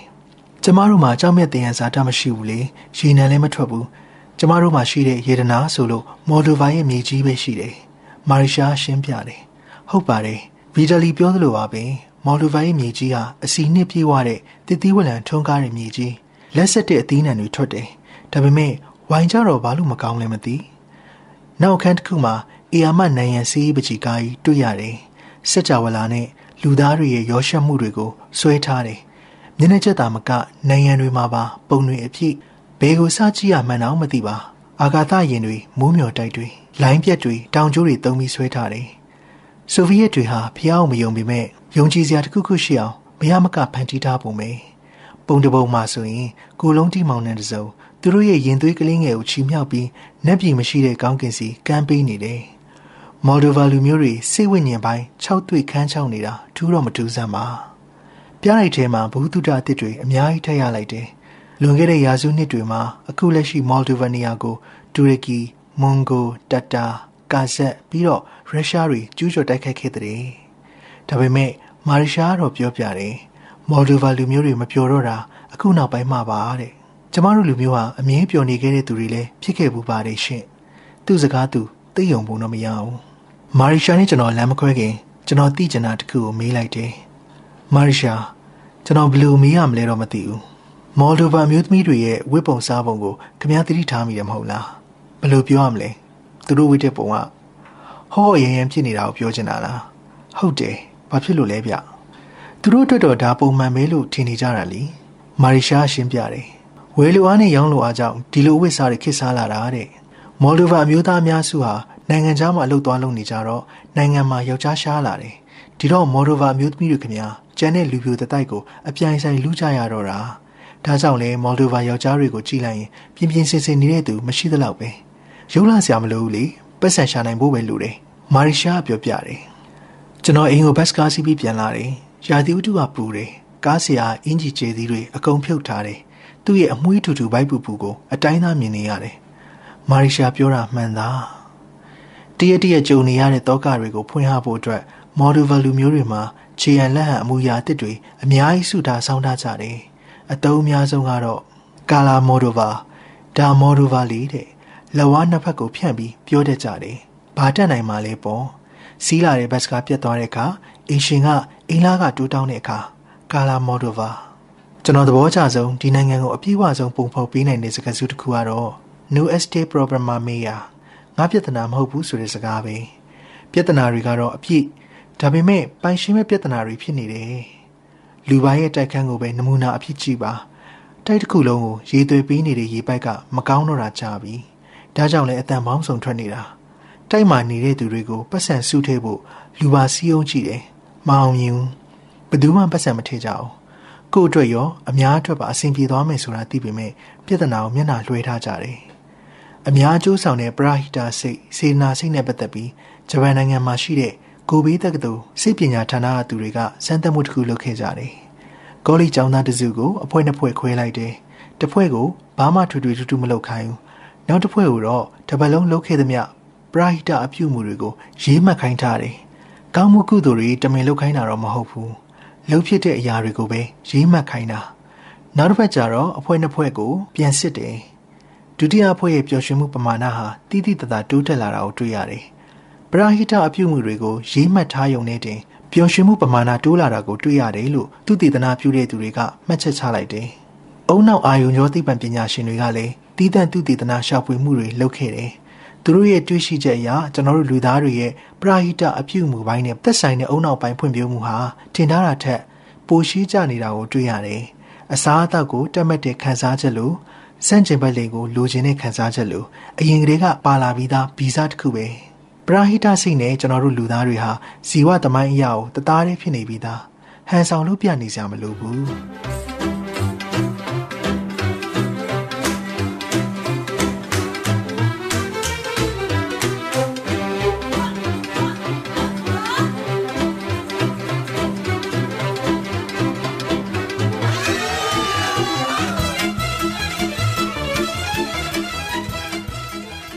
တောကားလောက်ရေးစရာကောင်းတဲ့အရာမရှိဘူးဆမ်မြူရဲ့ဘက်ကက်ရဲ့ end game ပြဆက်ထဲမှာပါတဲ့သရောင်းစားကပြောတယ်ဘက်ကက်တယောက်မော်ဒိုဗာမရောက်ဘူးဘူးထင်တယ်မော်ဒိုဗာမှာတော့ရေစရာဟာတမရှိတောကကြီးပဲရှိတယ်မော်ဒိုဗာအကြောင်းကောင်းကောင်းသိချင်ရင်အောက်ပါဟာသပုံပြင်ကိုနားထောင်ကြည့်ပါလူတယောက်ဟာငရဲပြည်ကိုလေးလာရေးခီးထွက်တယ်လမ်းပြရှင်းပြတယ်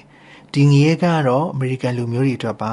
အခန်းထဲမှာ ပွက်ပွက်ဆူနေတဲ့ငရေအိုးကြီးရှိတယ်။ငရေသားအဆောင်ချက်တွေမျက်ခြေမပြတ်စောင့်ကြည့်နေကြတယ်။ဒီခန်းကတော့ရုရှားတွေအတွက်ပါ။ရုရှားငရေကမ်းမှာမီးတောက်တွေပုံများတယ်။ငရေသားအဆောင်တွေရှိတယ်။ဒါပေမဲ့အမေရိကန်တွေလောက်မများဘူး။ဒီခန်းကတော့မော်ဒိုဗာလူမျိုးတွေအတွက်ပါ။မော်ဒိုဗာငရေခန်းမှာလည်းငရေအိုးကြီးရှိတယ်။ဒါပေမဲ့ငရေသားအဆောင်တယောက်မှမရှိဘူး။ဘလို့ဖြစ်တာလဲဗျ။လိလာသူကမေးတယ်။မော်ဒိုဗာတွေကိုစောင့်ကြည့်မဲ့ငရေသားတွေမရှိဘူးလား။ မလို့ဘူးခဗျလမ်းပြပြန်ပြေးတယ်တယောက်ထွက်ပြေးတာနဲ့ကြံခဲ့တဲ့သူတွေကအတင်းပြန်ဆွဲခေါ်မှလေပျော်ရွှင်ခြင်းရဲ့ရန်သူဖြစ်တဲ့မနာလိုစိတ်ဟာဒီနိုင်ငံမှာအတော်လေးကြီးထွားနေတယ်ပုံမှန်ဆိုရင်မနာလိုလေးပိုကြိုးစားလေမဟုတ်လားရီမန်းချက်ကြီးတဲ့အများထက်သာခြင်းတဲ့သူတွေကြောင့်စီးပွားရေးလုပ်ငန်းကြီးတွေတည်ထောင်ကြတယ်မိုးမျှော်တိုက်တွေတိဆောက်ကြတယ်ဒါပေမဲ့မော်ဒိုဗာရဲ့မြစ်စရိယယောဂါကမနာလိုစိတ်တက်တက်ကြီးကိုအောင်မြင်မှုထက်သူများကြရှုံးမှုကိုပိုနှိမ့်ညွတ်နေတာ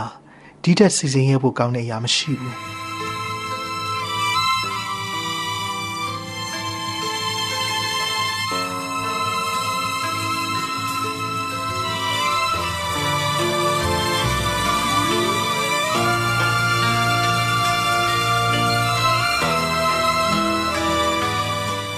ကျွန်တော်စဉ်းစားမိတယ်မော်ဒိုဗာလူမျိုးတွေဟာမပြောတာတော့မှန်တယ်ဒါပေမဲ့တနိုင်ငံလုံးစိတ်ညစ်နေတာဟုတ်ပါမလား မြို့တော်မှာနေတဲ့သူတွေပဲစိတ်ဆင်းရဲနေကြတာလားမော်ဒိုဗာရဲ့နေဘက်ပိုင်းကိုလည်းထွက်ကြည့်မှဖြစ်မယ်မာရီရှာကိုဖုန်းဆက်ပြီးကျွန်တော်စိတ်ကူကိုပြောပြလိုက်တယ်မာရီရှာကလူပါကိုကျွန်တော်ခီးထွက်မဲ့အကြောင်းရှင်းပြတယ်ကျွန်တော်သွားလည်မယ့်နေရာကကာဟူးလို့ခေါ်တဲ့မြို့ငယ်တစ်ခုမော်ဒိုဗာတောင်ဘက်ပိုင်းမှာရှိတယ်အဲ့ဒီကိုသွားခြင်းရင်ယူတီယာလို့ခေါ်တဲ့ဘတ်စကားငယ်တွေအစင်းစင်စီးပြီးသွားလို့ရတယ်။ဘတ်စကားဆိုပေမဲ့အစိုးရပိုင်ဘတ်စကားကြီးတွေမဟုတ်ဘူး။ ပုဂ္ဂလိကပိုင်ကားငယ်လေးတွေပါ။ဘယ်နေရာကနေစီးရမလဲဆိုတာကို လူပါကလိုက်ပြပေးမယ်တဲ့။ဒါနဲ့ကျွန်တော်တို့နှစ်ယောက်သားအခန်းထဲကထွက်တိုက်ခန်းရဲ့ဓာတ်လီကားတွေကိုဝင်လိုက်တယ်။ဓာတ်လီကားထဲမှာအယောင်ဆုံးပရဖွားနဲ့ဆွဲထားတဲ့ရုပ်ပုံတွေပြည့်နေတယ်။မမရဲရဲစကလုံးတွေလည်းရေးထားတယ်။လူပါကိုပြတော့သူကလက်နှစ်ဖက်ကိုမြောက်ပြီး prehistorica လို့ညည်းတယ်ဒီစကားလုံးကသူရည်လဲသုံးနေကြ prehistorica ဆိုတာ Gorbachev ရဲ့ဆိုဗီယက်နိုင်ငံရေး policy တစ်ပါ လူမအတွက်တော့ပန်းဦးကြကွယ်လဲ prehistorica မှုကင်းတဲ့တွေဖတ်ရရင်လဲ prehistorica ဘော်ဂါရက်မကောင်းရင်လဲ prehistorica ကားမတိုင်တစ်ခုစီကိုကျွန်တော်တို့လမ်းလျှောက်သွားတယ်ဘတ်စကားလာကိုစကားမပြောဘဲတိတ်တိတ်ပဲစောင့်နေလိုက်တယ်ဘတ်စကားရောက်လာပြီးလူပါကကားဆရာကိုရုရှားလူပြောလိုက်တယ်ကျွန်တော်ကားပေါ်တက်လူပါကိုလက်ပြနှုတ်ဆက်တယ်ကားတစ်စီးလုံးလူအပြည့်ပဲမတည့်ရဖို့ပဲနေရာရှိတယ်ကျွန်တော်မျက်နှာရှိ 6လက်မလောက်အကွာမှာမိမတယောက်ရဲ့ရင်သားနှစ်ခုရင်သားရဲ့သုံးပုံနှစ်ပုံလောက်ကိုမြင်နေရတယ်မိနစ်နှင်းငယ်ကြာတော့အဲ့ရင်သားနှစ်ခုကြားမှာချွေးသီးတွေစပေါ်လာပြီကြည်ရင်ကြည်ရင်ချွေးသီးချွေးပေါက်တွေကနေချွေးစည်းချောင်းတွေဖြစ်လာတယ်စိတ်ဝင်စားစရာပဲနှာဘူးတွေးနေပြောတာမဟုတ်ပါ fluid dynamic လို့ခေါ်တဲ့ပညာရေးတစ်ခုကိုသတိရမိလို့ပါဘက်စကားလမ်းမှာမကြာခဏရက်ပြီးလူထက်တင်နေဒီကားတီးတီးလေးတွေကို လူပနေရောက်လောက်များစက်အောင်တင်နေတယ်လေကျွန်တော်စဉ်းစားလို့မရဘူးကားပေါ်ကသူတွေကတော့ဘယ်သူမှပြဿနာမရှာကြဘူးအတန်တိတ်နေတယ်ကားခေါင်မှုကနှိမ့်တော့ကျွန်တော်ခါးကိုင်းထားရတယ်ကားဆရာခြေထောက်မှာဖက်နှက်စီးမထားပါလားဘာလို့လဲတော့မသိဖက်နှက်စီးမထားတဲ့ခြေထောက်ကိုကြည့်ပြီးကျွန်တော်စိတ်ထဲမိမသားဖြစ်သွားတယ်ကျွန်တော်မျက်နှာရှိမှာချွေးရည်ဆူနေတဲ့ယောက်ျားတစ်ယောက်ရဲ့ချိုင်းကြားတစ်ခုဂျိုင်းချွေးနှံ့ကိုရှူပြီးကျွန်တော်ပူပြီးမအီမသာဖြစ်လာတယ်။ ကျွန်တော်အခုစီးနေတဲ့ကြက်သိမ့်နေတဲ့ဘတ်စကားဟာတက်ရှိတတော်ကောင်လိုပဲပိန်လိုက်ဖောင်းလိုက်လူတွေထက်တင်လိုက်ဆင်းသွားလိုက်ဟောပင်တိုင်ကုန်တစ်ခုလွတ်သွားပြီကျွန်တော်စိတ်ထဲတိမ်ကနေပျော်သွားတယ်။အမေရိကရဲ့ဖခင်ကြီးဖြစ်တဲ့ဘန်ဂျမင်ဖရန်ကလင်ကပြောခဲ့ပူတယ်။ပျော်ရွှင်ခြင်းဆိုတာအလုံးရင်းနဲ့ရောက်လာတာမဟုတ်ဘူး။နေ့စဉ်ကြုံရတဲ့စိတ်ချမ်းသာစရာအဖြစ်ဖြစ်တေးသေးလေးတွေထဲမှာသာပျော်ရွှင်ခြင်းအစ်စ်ကိုတွေ့ရတတ်တယ်တဲ့။သူပြောတာမှန်တယ်လမ်းမှာ LGTV ကြော်ညာစိမ့်ဖို့တွေ့တယ် ဘဝဟာကောင်းပါတယ်တဲ့ကြော်ညာမှာရေးထားတယ်မော်ဒိုဗာမှာကောင်းမွန်တဲ့ဘဝမရှိပါကျွန်တော်ခုစီးနေတဲ့ကားထဲမှာကြော်ညာတွေက TV ကိုဝယ်နိုင်သူတယောက်မှရှိမယ်မထင်ကြောက်ကတလုံးရောင်းလိုက်ရင်တော့တက်နိုင်မလားမသိဂျိုးဆက်အက်ဖ်စတင်ကသူ့ရဲ့စာအုပ်ထဲမှာရေးခဲ့တယ်ကြော်ညာဆိုတာမနာလိုစိတ်တွေတပွားပွားပေါ်လာအောင် ထုတ်လုပ်ပေးတဲ့စိတ်ရန်တရားကြီးပဲဟုတ်တယ် မော်ဒိုဗာမှာတော့ဒီလိုတပွားပွားပေါ်လာတဲ့မနာလိုစိတ်တွေဟာအငွေ့ပြန်ပျောက်ကွယ်မသွားဘဲအငြိကြေးချက်ခိုးတွေလိုကက်တွင်နေပြီကားနောက်တစ်စီးကိုပြောင်းစီရတယ်ဒီကားပေါ်မှာတော့လူသိမ့်မရှိဘူး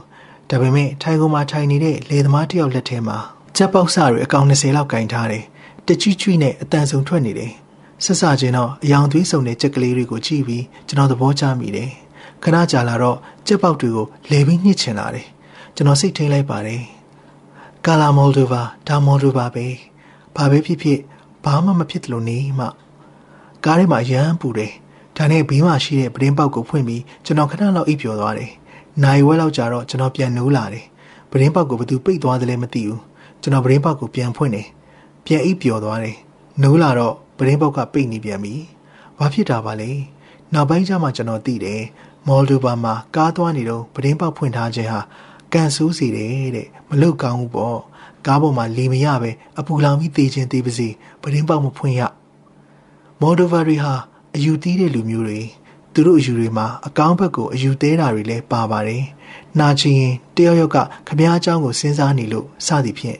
ဒါပေမဲ့သူတို့ရဲ့အယူသီးမှုအများစုကတော့မကောင်းတဲ့ကန်စုမှုမောင်ကြမဲ့အရာတွေများနေတယ်။တနင်္ဂနွေနေ့အဝတ်မလျှော်ကောင်း တနင်္လာနေ့မှာပတ်စံမသုံးကောင်းရေခွဲနဲ့တို့စ်မလုပ်ကောင်းတင့်ကလေးတွေဟာကြီးလာရင်နလဘိန်းတုံးတွေဖြစ်လာတတ်တယ်။မိကြံခဲ့တဲ့ပစ္စည်းကိုပြန်မယူကောင်းအင်္ဂလိပ်ပေါ်မထိုင်ကောင်းအိတ်ကိုမြေကြီးပေါ်မချရဘူး။သွားနေတဲ့ကားပေါ်မှာပဒင်းပေါက်မဖွင့်ကောင်း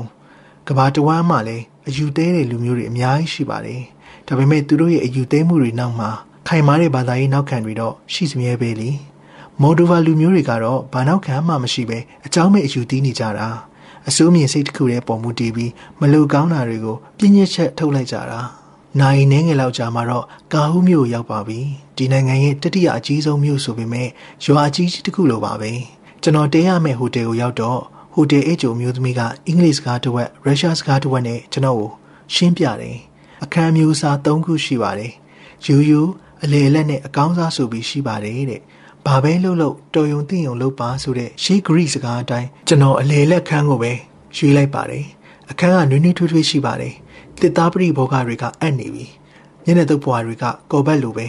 TV လိုင်း68ခုပေးထားတယ်။အင်္ဂလိပ်ဘာသာနဲ့တကူမှမပါဘူး။ကျွန်တော်စူးစမ်းပြီးကြည့်လိုက်သေးတယ်။ဘာတွေပြောနေသလဲဆိုတာခက်မှန်းကြည့်တယ်။ရုပ်ရှင်ကားတကားလာနေတယ်။အမျိုးသမီးတယောက်ခေါင်းမှာပုံဝါပတ်ထားတယ်။စိတ်ဆိုးမှန်ဆိုးអော်နေတယ်။ဇလန်းကဘလို့ပါလဲ။ကလစ်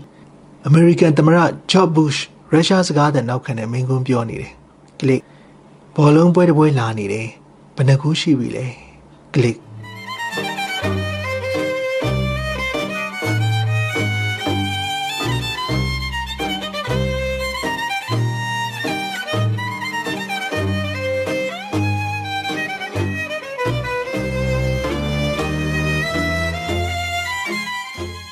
နိုင်ငံတကာအမေရိကန်ငြိမ်းချမ်းရေးအဖွဲ့အစည်းရဲ့အဓိကရည်ရွယ်ချက်ကရှင်းပါတယ်။နိုင်ငံများအတွက်အရေးချင်းပြေဝသောအမျိုးသားအမျိုးသမီးနိုင်ငံသားများလေ့ကျင့်သင်ကြားပေးရေးအတွက်ကူညီပေးရန်နှင့်အမေရိကန်လူမျိုးများအားအဆိုပါနိုင်ငံများမှပုံမနားလေကျွမ်းဝင်မှုရှိလာစေရန်အမှန်တကယ်ကတော့အမေရိကန်တွေရဲ့ပျော်ရွှင်မှုကိုအခြားနိုင်ငံတွေစီမျှဝေပေးခြင်းတဲ့သဘောပါဒါပေမဲ့အမေရိကန်ဒုက္ခဖြန့်ဝေရေးအဖွဲ့အစည်းလို့နာမည်ပေးလို့မဖြစ်ဘူးလေ ဘလို့ပဲပြောပြော American Peace Corps ရဲ့ရည်ရွယ်ချက်ကတော့တကဘာလုံးကိုကျွန်တော်တို့ပြောသလိုပြောစီချင်တာပါပဲ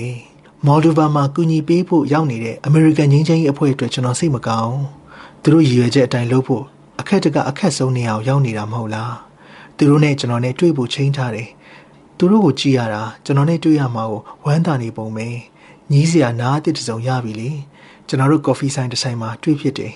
ကော်ဖီဆိုင်ကအထဲမှာတဝက်အပြင်မှာတဝက်ခုံတွေခင်းထားတယ်ထိုင်ရတာမစိုးပါ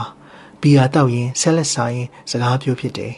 တိတ်မကြောက်စိတ်ပြက်လက်ပြက်စကားတွေစပြီးကြားရတာပဲသူတို့တွေကခန့်ငင်ငယ်အမေရိကန်မျိုးသမီးအဘီကစပြီးပြောပြတယ်သူမကြသေးခင်ကပဲဘန်မှာသူ့စင်းထဲကငွေကိုတွားထုတ်တယ်တဲ့ဒါပေမဲ့ဘန်ဝင်တန်းကပေးမထုတ်ဘူးဆိုပဲကျမငွေမထုတ်ပေးဘူးဘာလို့ထုတ်မှလဲဗျ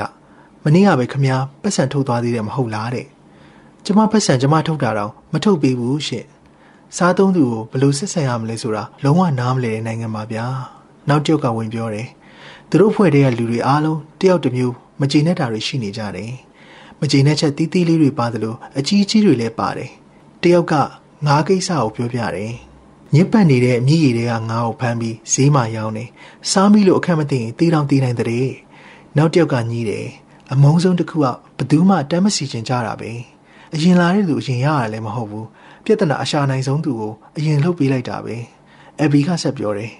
အယုံကြည်ကင်းမဲ့တာဟာလေပြဿနာတော်တော်ကြီးတယ်တငယ်ချင်းချင်းချင်းတောင်မယုံကြဘူးကိုတငယ်ချင်းဒုက္ခရောက်နေရင်ကောင်းတာပဲငါဒုက္ခမရောက်တော့ဘူးဘောလို့တွေးကြတယ်အချင်းပြတ်ချစားမှုဟာလေနေရာတကာမှာအမတ်ကောင်းမှုဆရာတွေကိုပတ်စံပေးကြတယ်ဘလောက်တောင်စိုးနေတယ်လဲဆိုရင်မော်ဒိုဗာလူမျိုးတွေဟာစီကန်းသွားရင်တောင်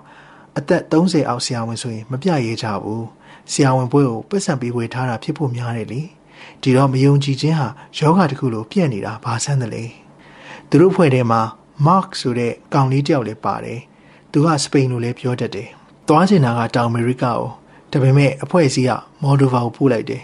Mark ကပြောပြတယ်သူအခုနေတဲ့အခန်းမှာဘာမှအဆင်မပြေဘူးတဲ့ရေပိုက်တွေယိုတယ်တကားတွေခြောင်နေတယ် သူကအိမ်အောင်တွင်အကြမ်းဖက်မှုပပျောက်ရေးစင်တာတစ်ခုမှတာဝန်ကျနေတယ်။တပတ်ကိုအမျိုးသမီးတယောက်လောက်ပဲသူ့ကိုလာတွေ့တယ်တဲ့။မော်လ်ဒိုဗာမှာအမျိုးသမီးတွေအနိုင်ကျင့်မခံရတာတော့မဖြစ်နိုင်ဘူး။လာမတွေ့ရဲလောက်အောင်ကိုယောက်ျားတွေကိုကြောက်နေလို့ဖြစ်မယ်လို့မတ်ကတော့ထင်တယ်။မတ်ကဆက်ပြောတယ်။ဒီနိုင်ငံမှာနေရင်သူကိုယ်တိုင်လည်းပြောင်းလဲစားပြုနေပြီလားမသိဘူးတဲ့။ဟိုတလောကအတိတယောက်ကသူ့ကိုလမ်းမှာတွေ့တော့ပြောသွားတယ်။မာ့ကီမင်းကိုကြည့်ရတာအရင်လိုပျော်ပျော်ရွှင်ရွှင်မရှိတော့ပါလား။ပြုံးတာတော့မတွေ့ရတာကြာပြီတဲ့။ ဟုတ်မဲဗျကျွန်တော်မပြုံးဖြစ်တာတော်တော်ကြာပြီ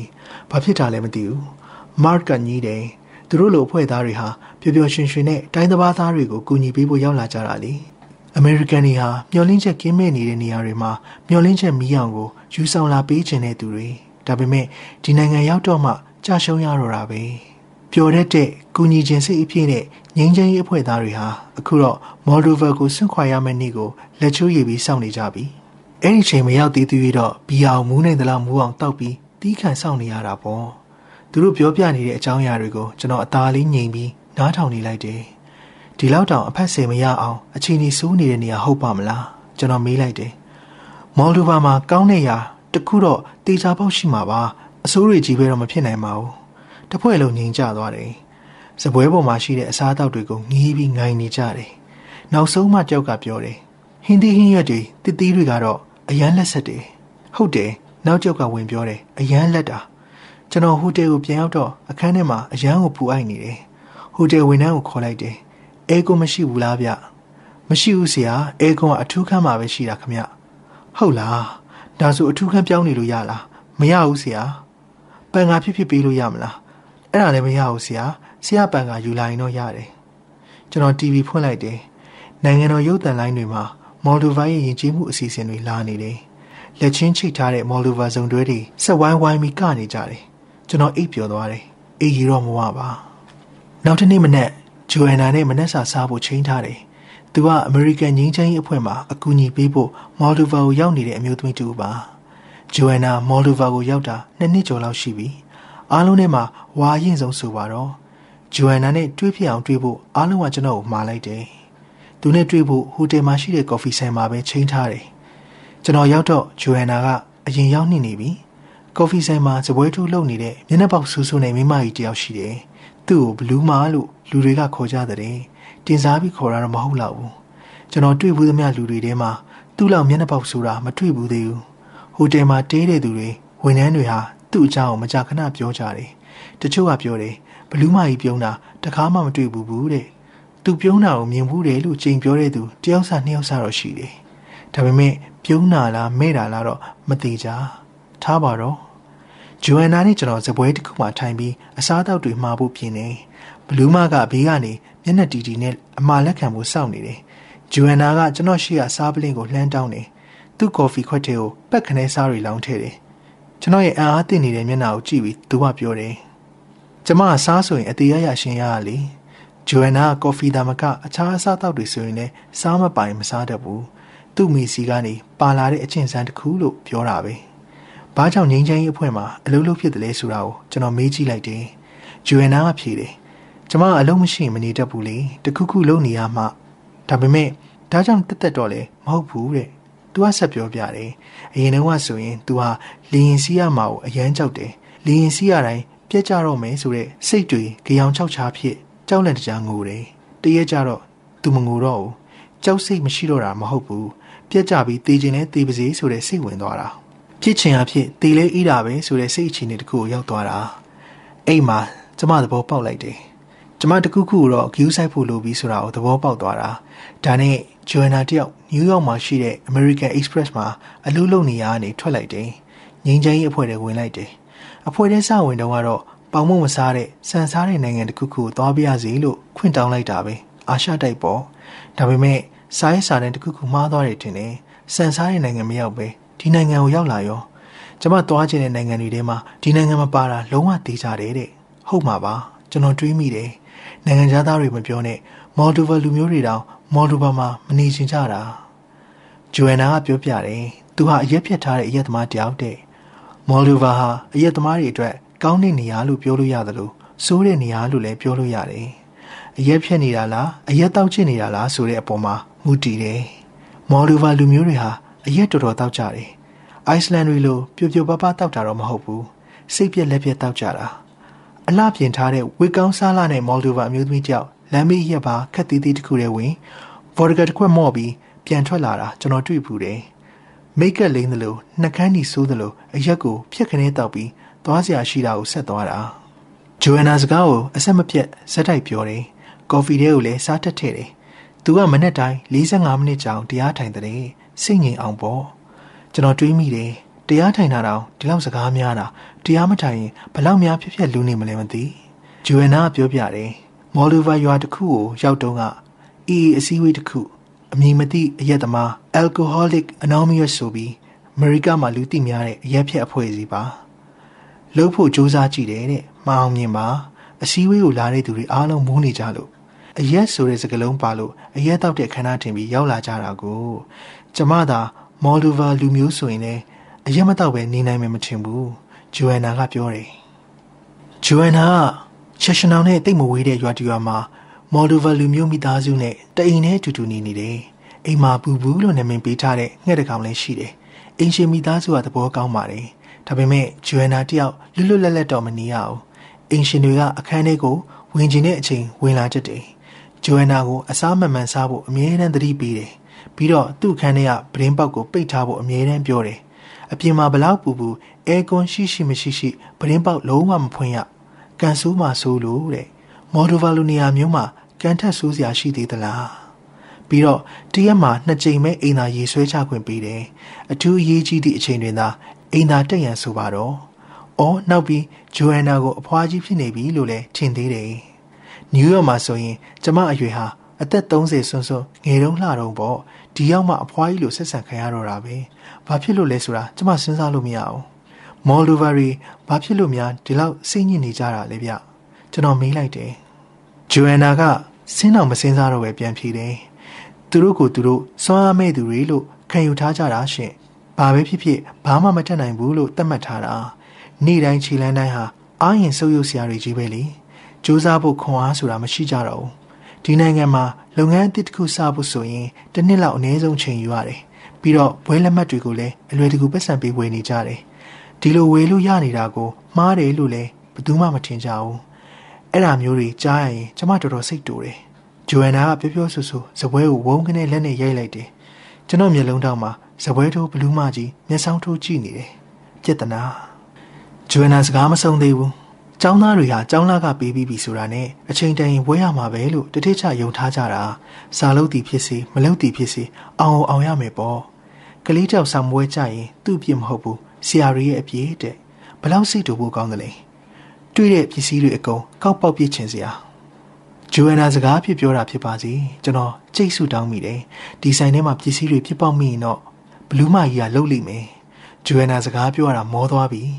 ကော်ဖီတကုံတောက်တယ်မော်ဒိုဗာလူမျိုးတွေဟာတောကတန်တရားထဲမှာပိတ်မိနေတာပဲမပျော်ရွှင်တဲ့အခါတောကတွေများလာတဲ့အခါတယောက်နဲ့တယောက်ယုံကြည်မှုနည်းလာတယ်တယောက်နဲ့တယောက်မယုံတော့ပျော်ရွှင်မှုကပိုပြီးနည်းပါလာရောမပျော်လေမယုံလေပိုဆိုးလာတော့တာပေါ့ဂျိုအန်နာကိုကျွန်တော်မေးကြည့်တယ်သူရောဒီမှာနေရတာပြောသလားလို့အမှန်တိုင်းဖြေရမလားကျမဒီမှာပြောတယ်ဂျိုအန်နာဖြေတယ် နယူးယောက်မှာတုန်းကထက်အများကြီးပိုပြောတယ်ဒီမှာနေရတာကျမကိုကျမပိုပြီးအသုံးဝင်နေသူတယောက်လိုခံစားရတယ်ပထမတော့ဂျိုအန်နာရဲ့အဖြေကိုကျွန်တော်မယုံနိုင်ဘူးတေချာစဉ်းစားကြည့်တော့မှသဘောပေါက်လာတယ်လူပတ်ဝန်းကျင်အတွက်အသုံးဝင်နေသူကူညီပေးနိုင်တဲ့သူလို့ကိုကိုကိုယုံကြည်တဲ့သူတွေဟာဒုက္ခရတာကိုပိုခံစားရတယ်တဲ့အမေရိကန်ချီကာဂိုတက္ကသိုလ်မှာသူတည်တနာတစ်ခုလုပ်တယ်အလုတ်ကင်ပေါင်းစုံနဲ့အသက်မွေးနေကြတဲ့လူ9000လောက်ကိုစစ်တမ်းကောက်ကြည့်တယ်အဖြေတွေကအံ့ဩဖို့ကောင်းတယ် အထက်တန်းစားအလုပ်တွေလို့ပြောလို့ရတဲ့ရှေ့နေဆရာဝန်ဗန်မန်နေဂျာစတဲ့အလုပ်လုပ်တဲ့သူတွေရဲ့ပျော်ရွှင်မှုပမာဏဟာတိတ်မမြင့်ဘူးအပျော်ဆုံးသူတွေကဘယ်သူတွေလဲသူနာပြုဝန်ထမ်းတွေမိသက်သမားတွေစတဲ့တင်းရင်တနီးဓာတ်ရိုက်ကူညီပေးနိုင်တဲ့အလုပ်လုပ်သူတွေပါဂျိုအန်နာပြောပြတယ်မော်လူဘာမှာကောင်းတာတွေလည်းအတော်အသင့်ရှိပါတယ်တဲ့တက်ကြီးရွယ်အိုတွေကွယ်လွန်သွားတဲ့သူတွေကိုလေးစားသမှုရှိကြတယ်။တစ်နှစ်တစ်ချိန်တမလွန်အောက်မေ့ပွဲဆိုတာရှိတဲ့။ ကွယ်လွန်သွားခဲ့တဲ့သူတွေရဲ့အုပ်ကူတွေစီကိုပန်းစည်းတွေပန်းကွေတွေသွားပေးကြတဲ့ပွဲပါ။မော်ဒူဗလူမျိုးတွေဟာရှင်နေတဲ့သူထက်တည်ပြီးသားသူတွေကိုပူချစ်တယ်ထင်တယ်။အော်ပြီးတော့တတိဝက်လန်တွေအရန်လက်ဆက်တယ်လို့ပြောမလို့လား။ဟုတ်ပဘလူးမာယူကျွန်တော်ပတ်စံရှင်းလိုက်တယ်။ဟဟိုတယ်ခန်းကိုပြန်နေအဝတ်စားထည့်တယ်မော်ဒိုဗာရဲ့နေမျိုးကိုလေးလာလို့ဝပါပြီ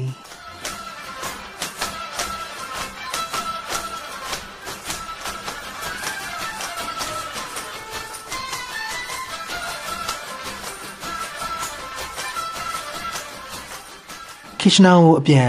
ကျွန်တော်စီးလာတဲ့ကားထဲမှာပူအိုက်နေတယ်ဒါပေမဲ့ကျွန်တော်ပရင်ပေါက်တော့မဖွင့်ဖြစ်ပါမော်ဒိုဗာလူမျိုးတစ်ပိုင်းဖြစ်ချင်နေပြီထင်တယ်ဟုတ်တယ်ကျွန်တော်ရင်လောက်လည်းမရင်ကြီးတော့ဘူးကျေးဇူးတင်ပါတယ်ခမဘာညာတွေလည်းမပြောဖြစ်တော့ဘူးဒီမှာရင်ရင်ကြီးကြီးဆက်ဆံလဲတိတ်မထူးဘူးလေဒီကလူတွေဈေးဝယ်တဲ့အခါဆိုင်ထဲကိုဝင်မယ်လူချင်းတဲ့ဟာကိုလက်ညှိုးထိုးပြမယ်ဒါပြီးဟိုဟာပြီးမာရီရှာကကျွန်တော်ကိုခဏခဏရှင်းပြပူတယ် မော်ဒိုဗာလူမျိုးတွေဟာရင်ကျေးဖို့တောင်မတက်နိုင်လောက်တဲ့အထိဝဲနေလို့ပါတဲ့ကမ္ဘာအရင်ကြီးဆုံးနိုင်ငံလို့ပြောလို့ရတဲ့ဂျပန်နိုင်ငံမှာကျွန်တော်၄နှစ်လောက်နေခဲ့ဘူးတယ်ဂျပန်နေရင်ကျေးလွန်းလို့ကျွန်တော်ယူပါယူကျင်သွားတယ်ကျေးဇူးပြုပြီးကျေးဇူးပါကွန်မနာဆိုင်ဒါပေမဲ့ဂျပန်လူမျိုးတွေဟာယဉ်ကျေးမှုဆိုတဲ့အရာကိုချောစီတစ်ခုလိုအသုံးပြုရတယ်ဆိုတာကိုနားလေတဲ့သူတွေဒီချောစီနဲ့ဆိုရင်အရာရာအဆင်ပြေပြေ လဲပတ်နိုင်တယ်စီကန်းသွားတဲ့အခါဆက်သွားတွေတစ်ခုနဲ့တစ်ခုပုတ်တိုက်ပြီးမိတွေပွင့်တော့တာပဲလေကျွန်တော်ခုတော့သိပြီမော်ဒူဗာတွေပွန့်ပွန့်လင်းလင်းရိုင်းဆိုင်နေတာထက်ဂျပန်တွေဟန်ဆောင်ယဉ်ကျေးနေတာကိုပဲသဘောကျပါရစေလူပါကျွန်တော်တကားဝမှာလာကြိုတယ်အိမ်နီးကုတ်အပွားကြီးဝစ်ထားတယ်ရေတော့ရေရတယ်ကျွန်တော်တို့နှစ်ယောက်ဟာအဖိုးကြီးအဖွားကြီးလင်မယားလိုဖြစ်နေပြီသူကဟင်းချက်တယ်ကျွန်တော်အိမ်ထဲမှာပြင်စရာရှိတာပြင်ပေးတယ်မီလုံးလဲတာ အချင်းပလင်းတွေအဖုံးဖွင့်ပေးတာစသည်ဖြင့်အောင်မယ်တခါတလေရန်အောင်ဖြစ်လိုက်သေးတယ်ဘာသာစကားသာမပေါက်တာဘလို့လဲပြောခဲ့လားလူဘာကခြေရန်လက်ဟန်နဲ့မိတယ်50 50ကျွန်တော်ပြန်ပြေတော့လူဘာကပြုံးနေညနေပဲရောက်တော့လူဘာကငားဟင်းချက်ကျွေးတယ်ငါစားခြင်းစပွဲပါစားပြီးမှကျွန်တော်သတိရသွားတယ်မော်ဒူဗာကငါးတွေဟာမသန့်ဘူးအခက်မသိရင်အစိမ့်တင်တတ်တယ်တဲ့ဘာမှမဖြစ်ပါစေနဲ့ လူပါကသူပြင်သွားကြရှိတဲ့အကြောင်းခြေဟန်လက်ဟန်နဲ့ပြောပြတယ်သပင်သွားညမလို့တဲ့သပင်ညက်ဆိုင်ဘက်ကိုလှုပ်လီလှုပ်လက်သွားနေတဲ့လူပါဆိုတဲ့အဖွားကြီးကိုကြည့်ရင်ကျွန်တော်စိတ်ထဲတမျိုးပဲထင်မထားပဲတန်ရောစင်တွေးမိသွားပြီထင်တယ်လူပါနဲ့ပတ်သက်ပြီးကျွန်တော်ဘာမှတည်တည်ချာချာမသိသေးပါလားမာရီရှာကိုဖုန်းဆက်ပြီးနောက်ရက်ကျရင်လူပါစကားပြောတဲ့အခါဘာသာပြန်ပေးဖို့အကူအညီတောင်းလိုက်တယ်လူပါရဲ့ဘဝစကြောင်းနင်းနေတော့လိလာအောင်မှာပါအခုလောလောဆယ်တော့ ဇန်ဒရူးဆိုတဲ့လူကိုဖုန်းဆက်ရအောင်မယ်ဇန်ဒရူးဟာနိုင်ငံရေးသမားတယောက်ပါမော်ဒိုဗာမှာနိုင်ငံရေးသမားတွေရှိတယ်ဆိုတာကျွန်တော်ရင်ကမသိခဲ့ဘူးသူနဲ့တွေ့ဖို့ဖုန်းဆက်ပြီးချိန်လိုက်တယ်ခမ ्या မှာလက်ကင်ဖုန်းမရှိဘူးလားဗျအန်ဒရူးကဖုန်းထဲမှာမိတယ်မရှိဘူးမကင်ချင်တော့လို့ကျွန်တော်ပြန်ပြေးလိုက်တယ်ဟုတ်တယ်လက်ကင်ဖုန်းမသုံးဖို့ကျွန်တော်ဆုံးဖြတ်လိုက်တာမကြသေးဘူးဆွစ်ဇာလန်နဲ့ဘူတန်ရောက်တော့ကဖုန်းတတီတီလာနေလို့စိတ်အေးလက်အေးမနေရကလေးကလက်ကင်ဖုန်းကိုမကင်တော့ဖို့ဆုံးဖြတ်လိုက်တာ လက်ကင်ဖုန်းတွေဟာပတ်ဝန်းကျင်နဲ့ကိုယ်နဲ့ကိုအဆက်ပြက်စေတယ်မဟုတ်လားဒါပေမဲ့ခမ ्या အခုကျွန်တော်လက်ကင်ဖုန်းကိုဆက်နေတာလေမတူဘူးဗျကျွန်တော်ပြန်ဖြေတယ်ကျွန်တော်မသုံးချင်တာတပိုင်းသုံးချင်တဲ့သူကသူ့လွတ်လပ်ခွင့်နဲ့သူသုံးခွင့်ရှိရလေကျွန်တော်ဖြေရှင်းချက်ကိုဇန်ဒရူးကသိတဲ့ဘောတွေ့ပုံမရအောင်ဒါနဲ့ကျွန်တော်တို့နှစ်ယောက်အပြင်မှာတွေ့ပြီးစကားပြောဖို့ချိန်လိုက်တယ်ဇန်ဒရူးနဲ့တွေ့ဖို့ကျွန်တော်ဘတ်စကားတစ်စီးပေါ်တက်တယ်ထူးထူးခြားခြားဘတ်စကားပေါ်မှာကျင်နာတနာမှုဆိုတဲ့အရာကိုမျက်မြင်ကိုယ်တွေ့တွေ့လိုက်ရတယ် ရွှေသွားနဲ့သပင်ဖြူတွေထိုးထိုးထောင်ထောင်နဲ့အဖွားကြီးတယောက်ကားပေါ်တက်ဖို့ကြိုးစားတယ်ဒါပေမဲ့အားမရှိတော့တက်လို့မရအောင်ကားပေါ်ကလူတယောက်ကဖွားကြီးကိုဆွဲတင်ပေးတယ်ဖျားကြီးမော်ဒိုဗာမှာကျင်နာတနာချင်းဆိုတဲ့အရာ ရှိနေသေးပါလားနေအောင်မဟုတ်သေးဘူးအဖွားကြီးကကားမားပြီးတက်လာတာပဲကားပေါ်ကလူတွေအကုန်လုံးအဖွားကြီးကိုဝိုင်းអော်ကြတယ်သူ့ကိုဆွဲတင်ပေးတဲ့သူကပါဝင်ပြီးអော်တာနောက်တမတ်တိုင်ရောက်တော့အဖွားကြီးကိုတွန်းမချရုံတမဲအတင်းဆင်းခိုင်းကြတယ် ဇန်ဒရူကအသက်ငယ်ငယ်ပိန်သွဲ့သွဲ့ကိုလုံးနဲ့မျက်မှန်တက်ထားတယ်နောက်ကျသွားတဲ့အတွက်ကျွန်တော်သူ့ကိုတောင်းပန်လိုက်တယ်ဒါပေမဲ့မော်ဒိုဗာမှာ10မိနစ်လောက်နောက်ကျတော့စကားလေးထည့်ပြောလို့မရှိပါကျွန်တော်နဲ့ဇန်ဒရူနဲ့အနီးနားကော်ဖီဆိုင်တစ်ခုကိုတူတူလျှောက်သွားကြတယ်ဇန်ဒရူကအသက်26ဝန်းကျင်ပဲရှိအောင်မယ်ဒါပေမဲ့အသက်80ကျော်အဖိုးကြီးတယောက်လိုခါးသီးမှုတွေအမုန်းတွေနဲ့ပြည့်နေပုံပဲဇန်ဒရူဟာမော်ဒိုဗာကိုပြောင်းလဲပစ်တဲ့ရုရှားတွေကိုမုန်းတယ်ကျွန်တော်တို့မှာကိုပိုင်ဆိုတာမရှိတော့ဘူး ဘယ်နေရာမှာမှလူဝင်မဆန့်ဘူးရုရှားရောက်ပြီဆိုရင်ကျွန်တော်တို့ရိုမေးနီးယားလူမျိုးတွေဖြစ်သတ်မှတ်တယ်ရိုမေးနီးယားရောက်ပြန်တော့လေကျွန်တော်တို့ရုရှားတွေလို့သတ်မှတ်ပြန်ရောမော်ဒိုဗာဟာဒန်ယာဘရပွားနဲ့တားကောင်တကောင်လိုဖြစ်နေပြီအနာချက်ဖို့လိုနေပြီကျွန်တော်တို့လူမျိုးတွေမပြောရတဲ့အဓိကအကြောင်းရင်းကကိုကိုကိုဘာကောင်မှမသိတော့တာကြောင့်ခခမားပဲစဉ်းစားကြည့်လေကိုကိုကိုဘာမှမသိမှတော့ဘလို့လုပ်ပြီးစိတ်ချမ်းသာရမလဲဇပွဲထုမျိုးသမီးရောက်လာတော့ဇန်ဒရူက မော်ဒိုဗာဘာသာစကားနဲ့ပြောပြီးမှာတယ်ဇပွဲထုမျိုးသမီးကရုရှားလိုပြန်ဖြေတယ်လူနှစ်ယောက်ကိုပြောချင်တဲ့ဘာသာစကားနဲ့အလျှော့မပေးဘဲအပြိုင်ပြောနေကြတာခမရရုရှားလိုမပြောတတ်ဘူးလားကျွန်တော်မေးလိုက်တယ်ကောင်းကောင်းပြောတတ်တယ်ဒါဆိုဘာလို့သူ့ကိုရုရှားလိုမပြောတာလဲဗျဘာလို့ပြောရမှာလဲဒါကျွန်တော်နိုင်ငံလေသူ့နိုင်ငံမဟုတ်ဘူးမော်ဒိုဗာလိုပဲပြောရမယ်ကျွန်တော်ဒါမျိုးသီးမခံနိုင်ဘူးဗျတစ်ချိန်လုံးအဆက်ခွဲခံနေရတာ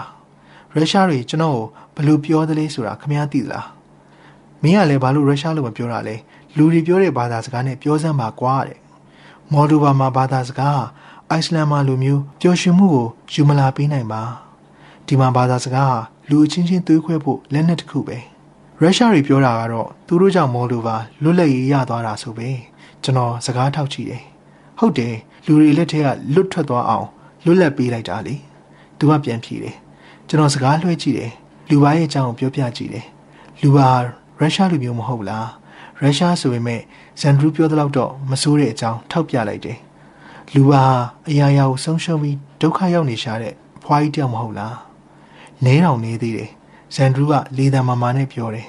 အမှန်တရားဆိုတာဘယ်တော့မှဖွက်ထားလို့မရဘူးဗျဇန်ဒရူးနဲ့တွေ့ရတာအရန်တော့အဆင်မပြေလှဘူးကျွန်တော်စိတ်ထဲနင်းနေတောင်လန့်သွားတယ်ဇန်ဒရူးပြောတာဟုတ်များဟုတ်နေသလားလူပါဟာကျွန်တော်ထင်ထားသလိုကျင်နာတနာတတ်တဲ့အဖွားကြီးတယောက်ဟုတ်ရဲ့လား ကျွန်တော်နှုံလို့သူ့ရဲ့အစ်စ်မှန်အကျင့်ဆိုးတွေကိုမသိတာများလားအခန်းပြန်ရောက်တော့ညစာစားဖို့နောက်ကျနေပြီလူပါကသူ့လက်မှာမရှိတဲ့နာယီကိုလက်ညှိုးထိုးပြပြီးစိတ်ဆိုးတဲ့မျက်နှာလှုပ်ပြတယ်ညစာစားပြီးတော့မာရီရှာရောက်လာတယ်မာရီရှာကတော့ထုံးစံအတိုင်းပြုံးပြုံးရည်ရဲပဲမျောလင်းချက်မဲတဲ့နေရာရောက်နေပေမဲ့မှိုင်နေစရာမလိုဘူးဆိုတဲ့တက်တည်ပေါ့မိဖို့ကြောင့်စပွဲမှာကျွန်တော်တို့စုပြီးထိုင်လိုက်တယ်လက်ဖက်ရည်ချမ်းနဲ့ဒိန်ခင်းနဲ့မြင်းလူပါရဲ့ဘဝအကြောင်းကျွန်တော်နားထောင်ရတယ် အချက်လက်တွေရကြည့်လို့လူပါမှာမောင်နှမသားချင်း၁၂ယောက်ရှိတယ်ရုရှားပြည်တောနေဘက်မှာသူတို့ကိုမွေးတယ်လူပါနဲ့ယူဖြစ်မဲ့ယောက်ျားကိုစောက်လို့ရီကောလိပ်မှာစတွေ့တယ်လက်ထပ်ပြီးတော့ကာဇက်စတန်ဘက်ကိုပြောင်းနေတယ်ယူရေနီယံတူးတယ်အနုပြပုံလို့ဖို့သုံးတဲ့တက်တူပါရုပ်ချောချောသမီးလေးတယောက်ရှိတယ်သားတယောက်လည်းရှိတယ်လူပါရဲ့သမီးကရေဒီယိုတက်တိကြွတန်းကြောင့်ယောဂဖြစ်ပြီးတမိသားစုလုံးမော်လူပါကိုပြောင်းလာကြတယ်လူပါကဓာတ်ပုံအဟောင်းတစ်ခုကိုထုတ်ပြတယ် ဓာတ်ပုံတွေကလူပါဟာအရေးပါအရာရောက်တဲ့အမျိုးသမီးကြောင့်မှတိတာနေတယ်။ဆောက်လုပ်ရေးဝန်ကြီးဌာနမှာယာရုရာကအမြင့်စားနဲ့လူယိုသေးရှင်ယိုသေးနေခဲ့ရတယ်။ကိုပိုင်ကားလေးစီးနိုင်ခဲ့တယ်။အရန်ကြီးမချမ်းသာပေမဲ့ပြပြလေးလေးဘဝပါပဲ။သူ့ဘဝတွေကိုနောက်ထပ်ယောက်ျားတစ်ယောက်ဝင်မလာခင်ထိပေါ့။အဲ့ဒီယောက်ျားနာမည်ကတော့ Gorbachev ဆိုတဲ့ဆိုဗီယက်ခေါင်းဆောင် Gorbachev လက်ချက်ကြောင့်ဆိုဗီယက်ပြည်ထောင်စုတစားစီပြိုကွဲသွားတယ်။လူပါပိုင်ဆိုင်သမျှတွေသေးသေးရည်သွန်ဖြစ်သွားတယ်။ ပြောနေရင်လူပါမျက်ရည်ကျလာတယ်ကျွန်တော်လက်ကင်ပေါ်လှမ်းပေးလိုက်တယ်လူပါရဲ့ယောက်ျားကလီဖြတ်ပြီးကိုမာဝင်သွားတယ်တနစ်ပဲခံတယ်ဆုံးသွားတယ်အခုတော့လူပါဟာပင်စင်လကတလဒေါ်လာ40နဲ့အသက်ဆက်နေရတယ်သူ့သမီးကတူရကီမှာခွေးစပင်ညက်တဲ့အလုပ်လုပ်နေတယ်ဒါကရုရှားရှေ့ပိုင်းမှာစောက်လို့ရေးဝင်နေဒါအောင်မတွေ့ရတာ10နှစ်ရှိပြီသူ့သားသူ့လေရင်နဲ့တစ်ခေါက်လာတွေ့ဖို့10လအလုပ်လုပ်ရတယ်တဲ့ ဒီမှာအဆင်ပြေတဲ့အရာရောရှိသေးရဲ့လားဗျာကျွန်တော်မေးလိုက်တယ်အင်းစတူးဆိုင်တွေကတော့ပိုကြီးတယ်ရွေးစရာကုန်ပစ္စည်းတွေလည်းအများကြီးပဲဒါပေမဲ့၁၀ရောက်မှတယောက်ပဲဝယ်ဖို့တက်နိုင်တာလေလွတ်လပ်မှုအောင်မကောင်းလား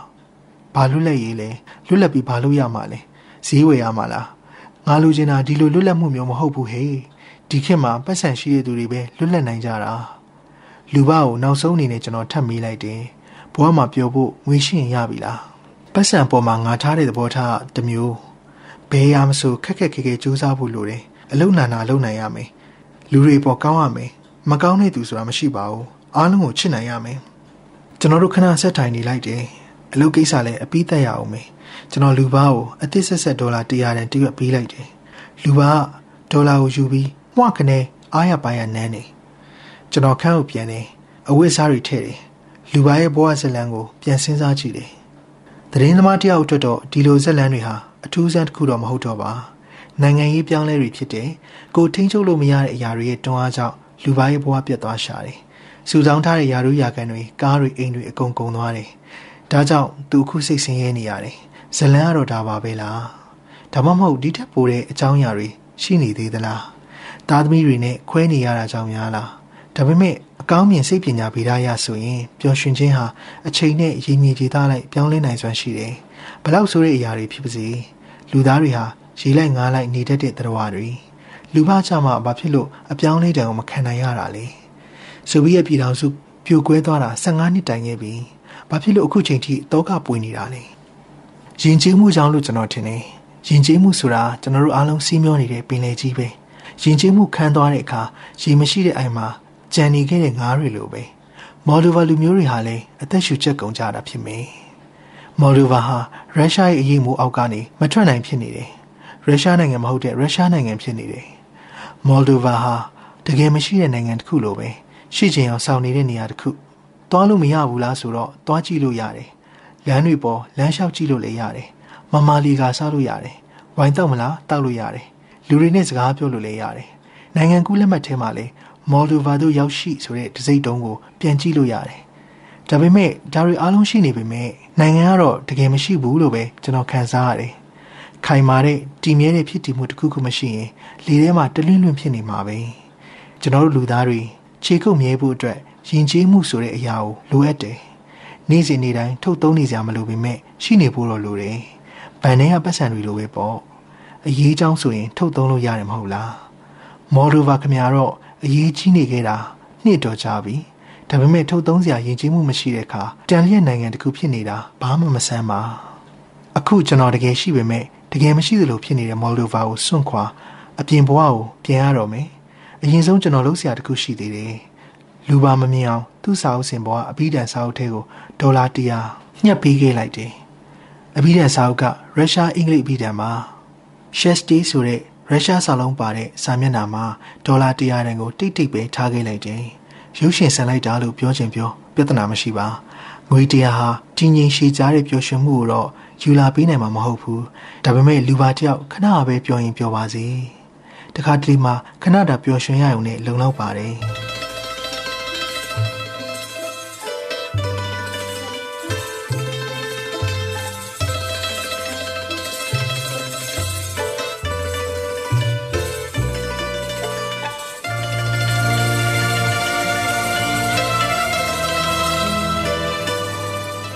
လူပါနဲ့ကျွန်တော်တိုက်ခန်းပြင်ပလမ်းမမှာလေရင်ကွင်းသွားဖို့အငှားကောက်စောင့်နေတယ်။မော်လိုဗာကိုပြန်လာခဲ့အောင်လေလူပါကရုတ်တရက်ကြီးအင်္ဂလိပ်လိုပြောတယ်။အစဉ်ပြေပြန်လာခဲ့ပါမယ်လို့ကျွန်တော်ညာလိုက်တယ်။ကျွန်တော်ညာပြောတယ်ဆိုတာကိုလူပါလည်းသိပါတယ်။အမှန်တိုင်းပြောရရင်ကျွန်တော်ဘဝမှာအခုချိန်လောက်နိုင်ငံတနိုင်ငံကနေထွက်သွားခြင်းစိတ်မဖြစ်ဘူး။ Charles Dickens ကပြောဘူးတယ်။လူဆိုတာနေရာတစ်ခုကိုအပြီးတိုင်ထားခဲ့လိုက်တာနဲ့အဲ့ဒီနေရာကိုစပြီးမေးတော့တာပဲတဲ့။ သူပြောသလိုဖြစ်ပါစေလေရင်ကွင်းကိုနည်းနည်းစောပြီးရောက်သွားတယ်လေရင်လွတ်သွားလို့လုံးဝလုံးဝမဖြစ်ဘူးအချိန်နည်းနည်းပပဖြုံးလို့ရသေးတယ်မော်လူဗာဝိုင်းတစ်ခွက်မှာလိုက်တယ်တော်တော်ကိုညံ့နေကျွန်တော်ရဲ့မော်လူဗာခီးစဉ်ကိုစမြုပ်ပြန်ကြည့်တယ်ပထမဆုံးသိကြတာတခုကတော့စိတ်ဆင်းရဲနေတဲ့သူတွေကိုမြင်ရရင်ကိုယ်စိတ်ချမ်းသာမှုအဆင့်မြင့်လာမယ်ဆိုတဲ့ theory ကိုခြေထောက်နဲ့ကန်ထုတ်လိုက်လို့ရပြီငကိုကလေးကစိတ်ညစ်နေတဲ့ကျွန်တော်ဟာမော်လူဗာရောက်တော့ပိုပြီးတောင်စိတ်ဆင်းရဲသွားတယ် ကျွန်တော်ရဲ့ပျော်ရွှင်မှုအဆင့်ကဒီထက်ထက်ကြစရာလည်းမရှိတော့ဘူးတခြားသင်ခန်းစာတွေလည်းရှိပါသေးတယ်ဒီသင်ခန်းစာတွေကပိုရေးကြီးတယ်အထွေအထူးပြောပြနေစရာမလိုတဲ့သင်ခန်းစာတွေကိုတော့မရှင်းတော့ပါဘူးဥပမာစိတ်မချင်းချင်းနောင်ဘဝမော်ဒူဗလူမျိုးမဖြစ်ပါစေနဲ့ဆိုတဲ့သင်ခန်းစာမျိုးတကယ်ရေးကြီးတဲ့သင်ခန်းစာတွေကိုပြောပြရရင်တော့ငါပြဿနာမဟုတ်ဘူးဆိုတဲ့ခံယူချက်ဟာတသနာတစ်ခုမဟုတ်ပါစိတ်ယောဂတစ်ခုသာဖြစ်တယ်လူများတွေရဲ့ပြဿနာဟာခမားနဲ့ဆိုင်ကိုဆိုင်နေ အိမ်နီးနားချင်းဒုက္ခရောက်သွားတဲ့အတွက်ကိုတော့လွတ်သွားပြီလို့မထင်ပါနဲ့အချိန်တန်ရင်ပြဿနာဟာကိုယ့်ဘက်ကိုပြန်လှည့်လာတာပဲကြီးစံကိုရှောင်လိုက်တယ်လို့ထင်နေပေမဲ့တကယ်တမ်းကကိုယ့်ကိုယ်ပါမှန်သွားတာနာလို့နာမှန်းမသိသေးတာပဲရှိတယ်ဘင်ဟိုဗန်ပြောခဲ့တယ်လို့ပဲလူဖွဲ့ကြီးတစ်ခုရဲ့အရေးသွေးဟာခမားအဲ့ဒီလူဖွဲ့ကြီးထဲမှာရထားတဲ့နေရာထက်အစပေါင်းများစွာပိုရေးကြီးပါတယ်ဒီထက်ရှင်းအောင်ပြောရရင်ကြည်လင်နေတဲ့ခြေအိုင်ထဲမှာငါးတီးတီးလေးတစ်ကောင်ဖြစ်ရတာဟာ ညစ်ပတ်နေတဲ့ရေအိုင်ထဲမှာငါးကြီးကြီးဖြစ်ရတာတက်ပိုကောင်းပါတယ်။နောက်ထပ်သင်ခန်းစာတစ်ခုဆင်းရဲခြင်းဟာမပျော်ရွှင်ရခြင်းရဲ့တရားခံဖြစ်တယ်လို့အကြောင်းပြတတ်ကြတယ်။မော်လူဗာလူမျိုးတွေဟာတခြားဥရောပနိုင်ငံတွေထက်ပိုပြီးဆင်းရဲတာတော့မှန်တယ်။ဒါပေမဲ့ဆင်းရဲတဲ့ပြဿနာတစ်ခုတည်းကြောင့်စိတ်ညစ်နေရတာမဟုတ်ဘူး။ဆင်းရဲတဲ့ပြဿနာအပေါ်မှာမြင်တဲ့အမြင်ကြောင့်လည်းအများကြီးပါတယ်။မော်ဒူဗာလူမျိုးတွေရဲ့တောကမျိုးစီဟာသူတို့ရဲ့ယဉ်ကျေးမှုမှာအမြင့်တွယ်နေတယ် ယုံကြည်မှုနဲ့မိတ်ဆွေအပေါင်းအသင်းကိုတန်ဖိုးမထားတဲ့ယဉ်ကျေးမှုစိတ်ထားမကောင်းတဲ့ကောက်ကျစ်တဲ့သူတွေကိုပိုကြီးထွားတိုးတက်စေတဲ့ယဉ်ကျေးမှုကျင်နာတနာခြင်းနဲ့မျှော်လင့်ချက်ကိုနေရာမပေးတဲ့ယဉ်ကျေးမှုရှေးအိန္ဒိယစာအုပ်တအုပ်ထဲမှာပြောထားတယ်မျှော်လင့်ချက်ဟူသောအရာသည် လူသားတိုင်း၏ကြောက်စုတစ်ခုဖြစ်သည်မျှော်လင့်ချက်ပြတ်သုံးသွားသည့်အခါတောကမီတဝုံဝုံတောက်လောင်တော့သည်ထိုမီးသည်တည်ခြင်းနှင့်မချမော်ဒိုဗာမှာကျွန်တော်လွမ်းစရာဘာမှမရှိပါဘာ မှမရှိဘူးဆိုတာလုံးဝတော့မမှန်ဘူးလူပါနဲ့သူ့ရဲ့အပွင့်တဝေဝေနဲ့အင်ဂျီဟောင်းကြီးကိုတော့တတိတရားရှိနေအောင်မယ်ထင်တယ်ပြီးတော့တစ်သီးတွေဟင်းသီးရွက်တွေကိုလည်းမိမှာမဟုတ်ပါအင်မတန်လက်ဆက်တွေလေ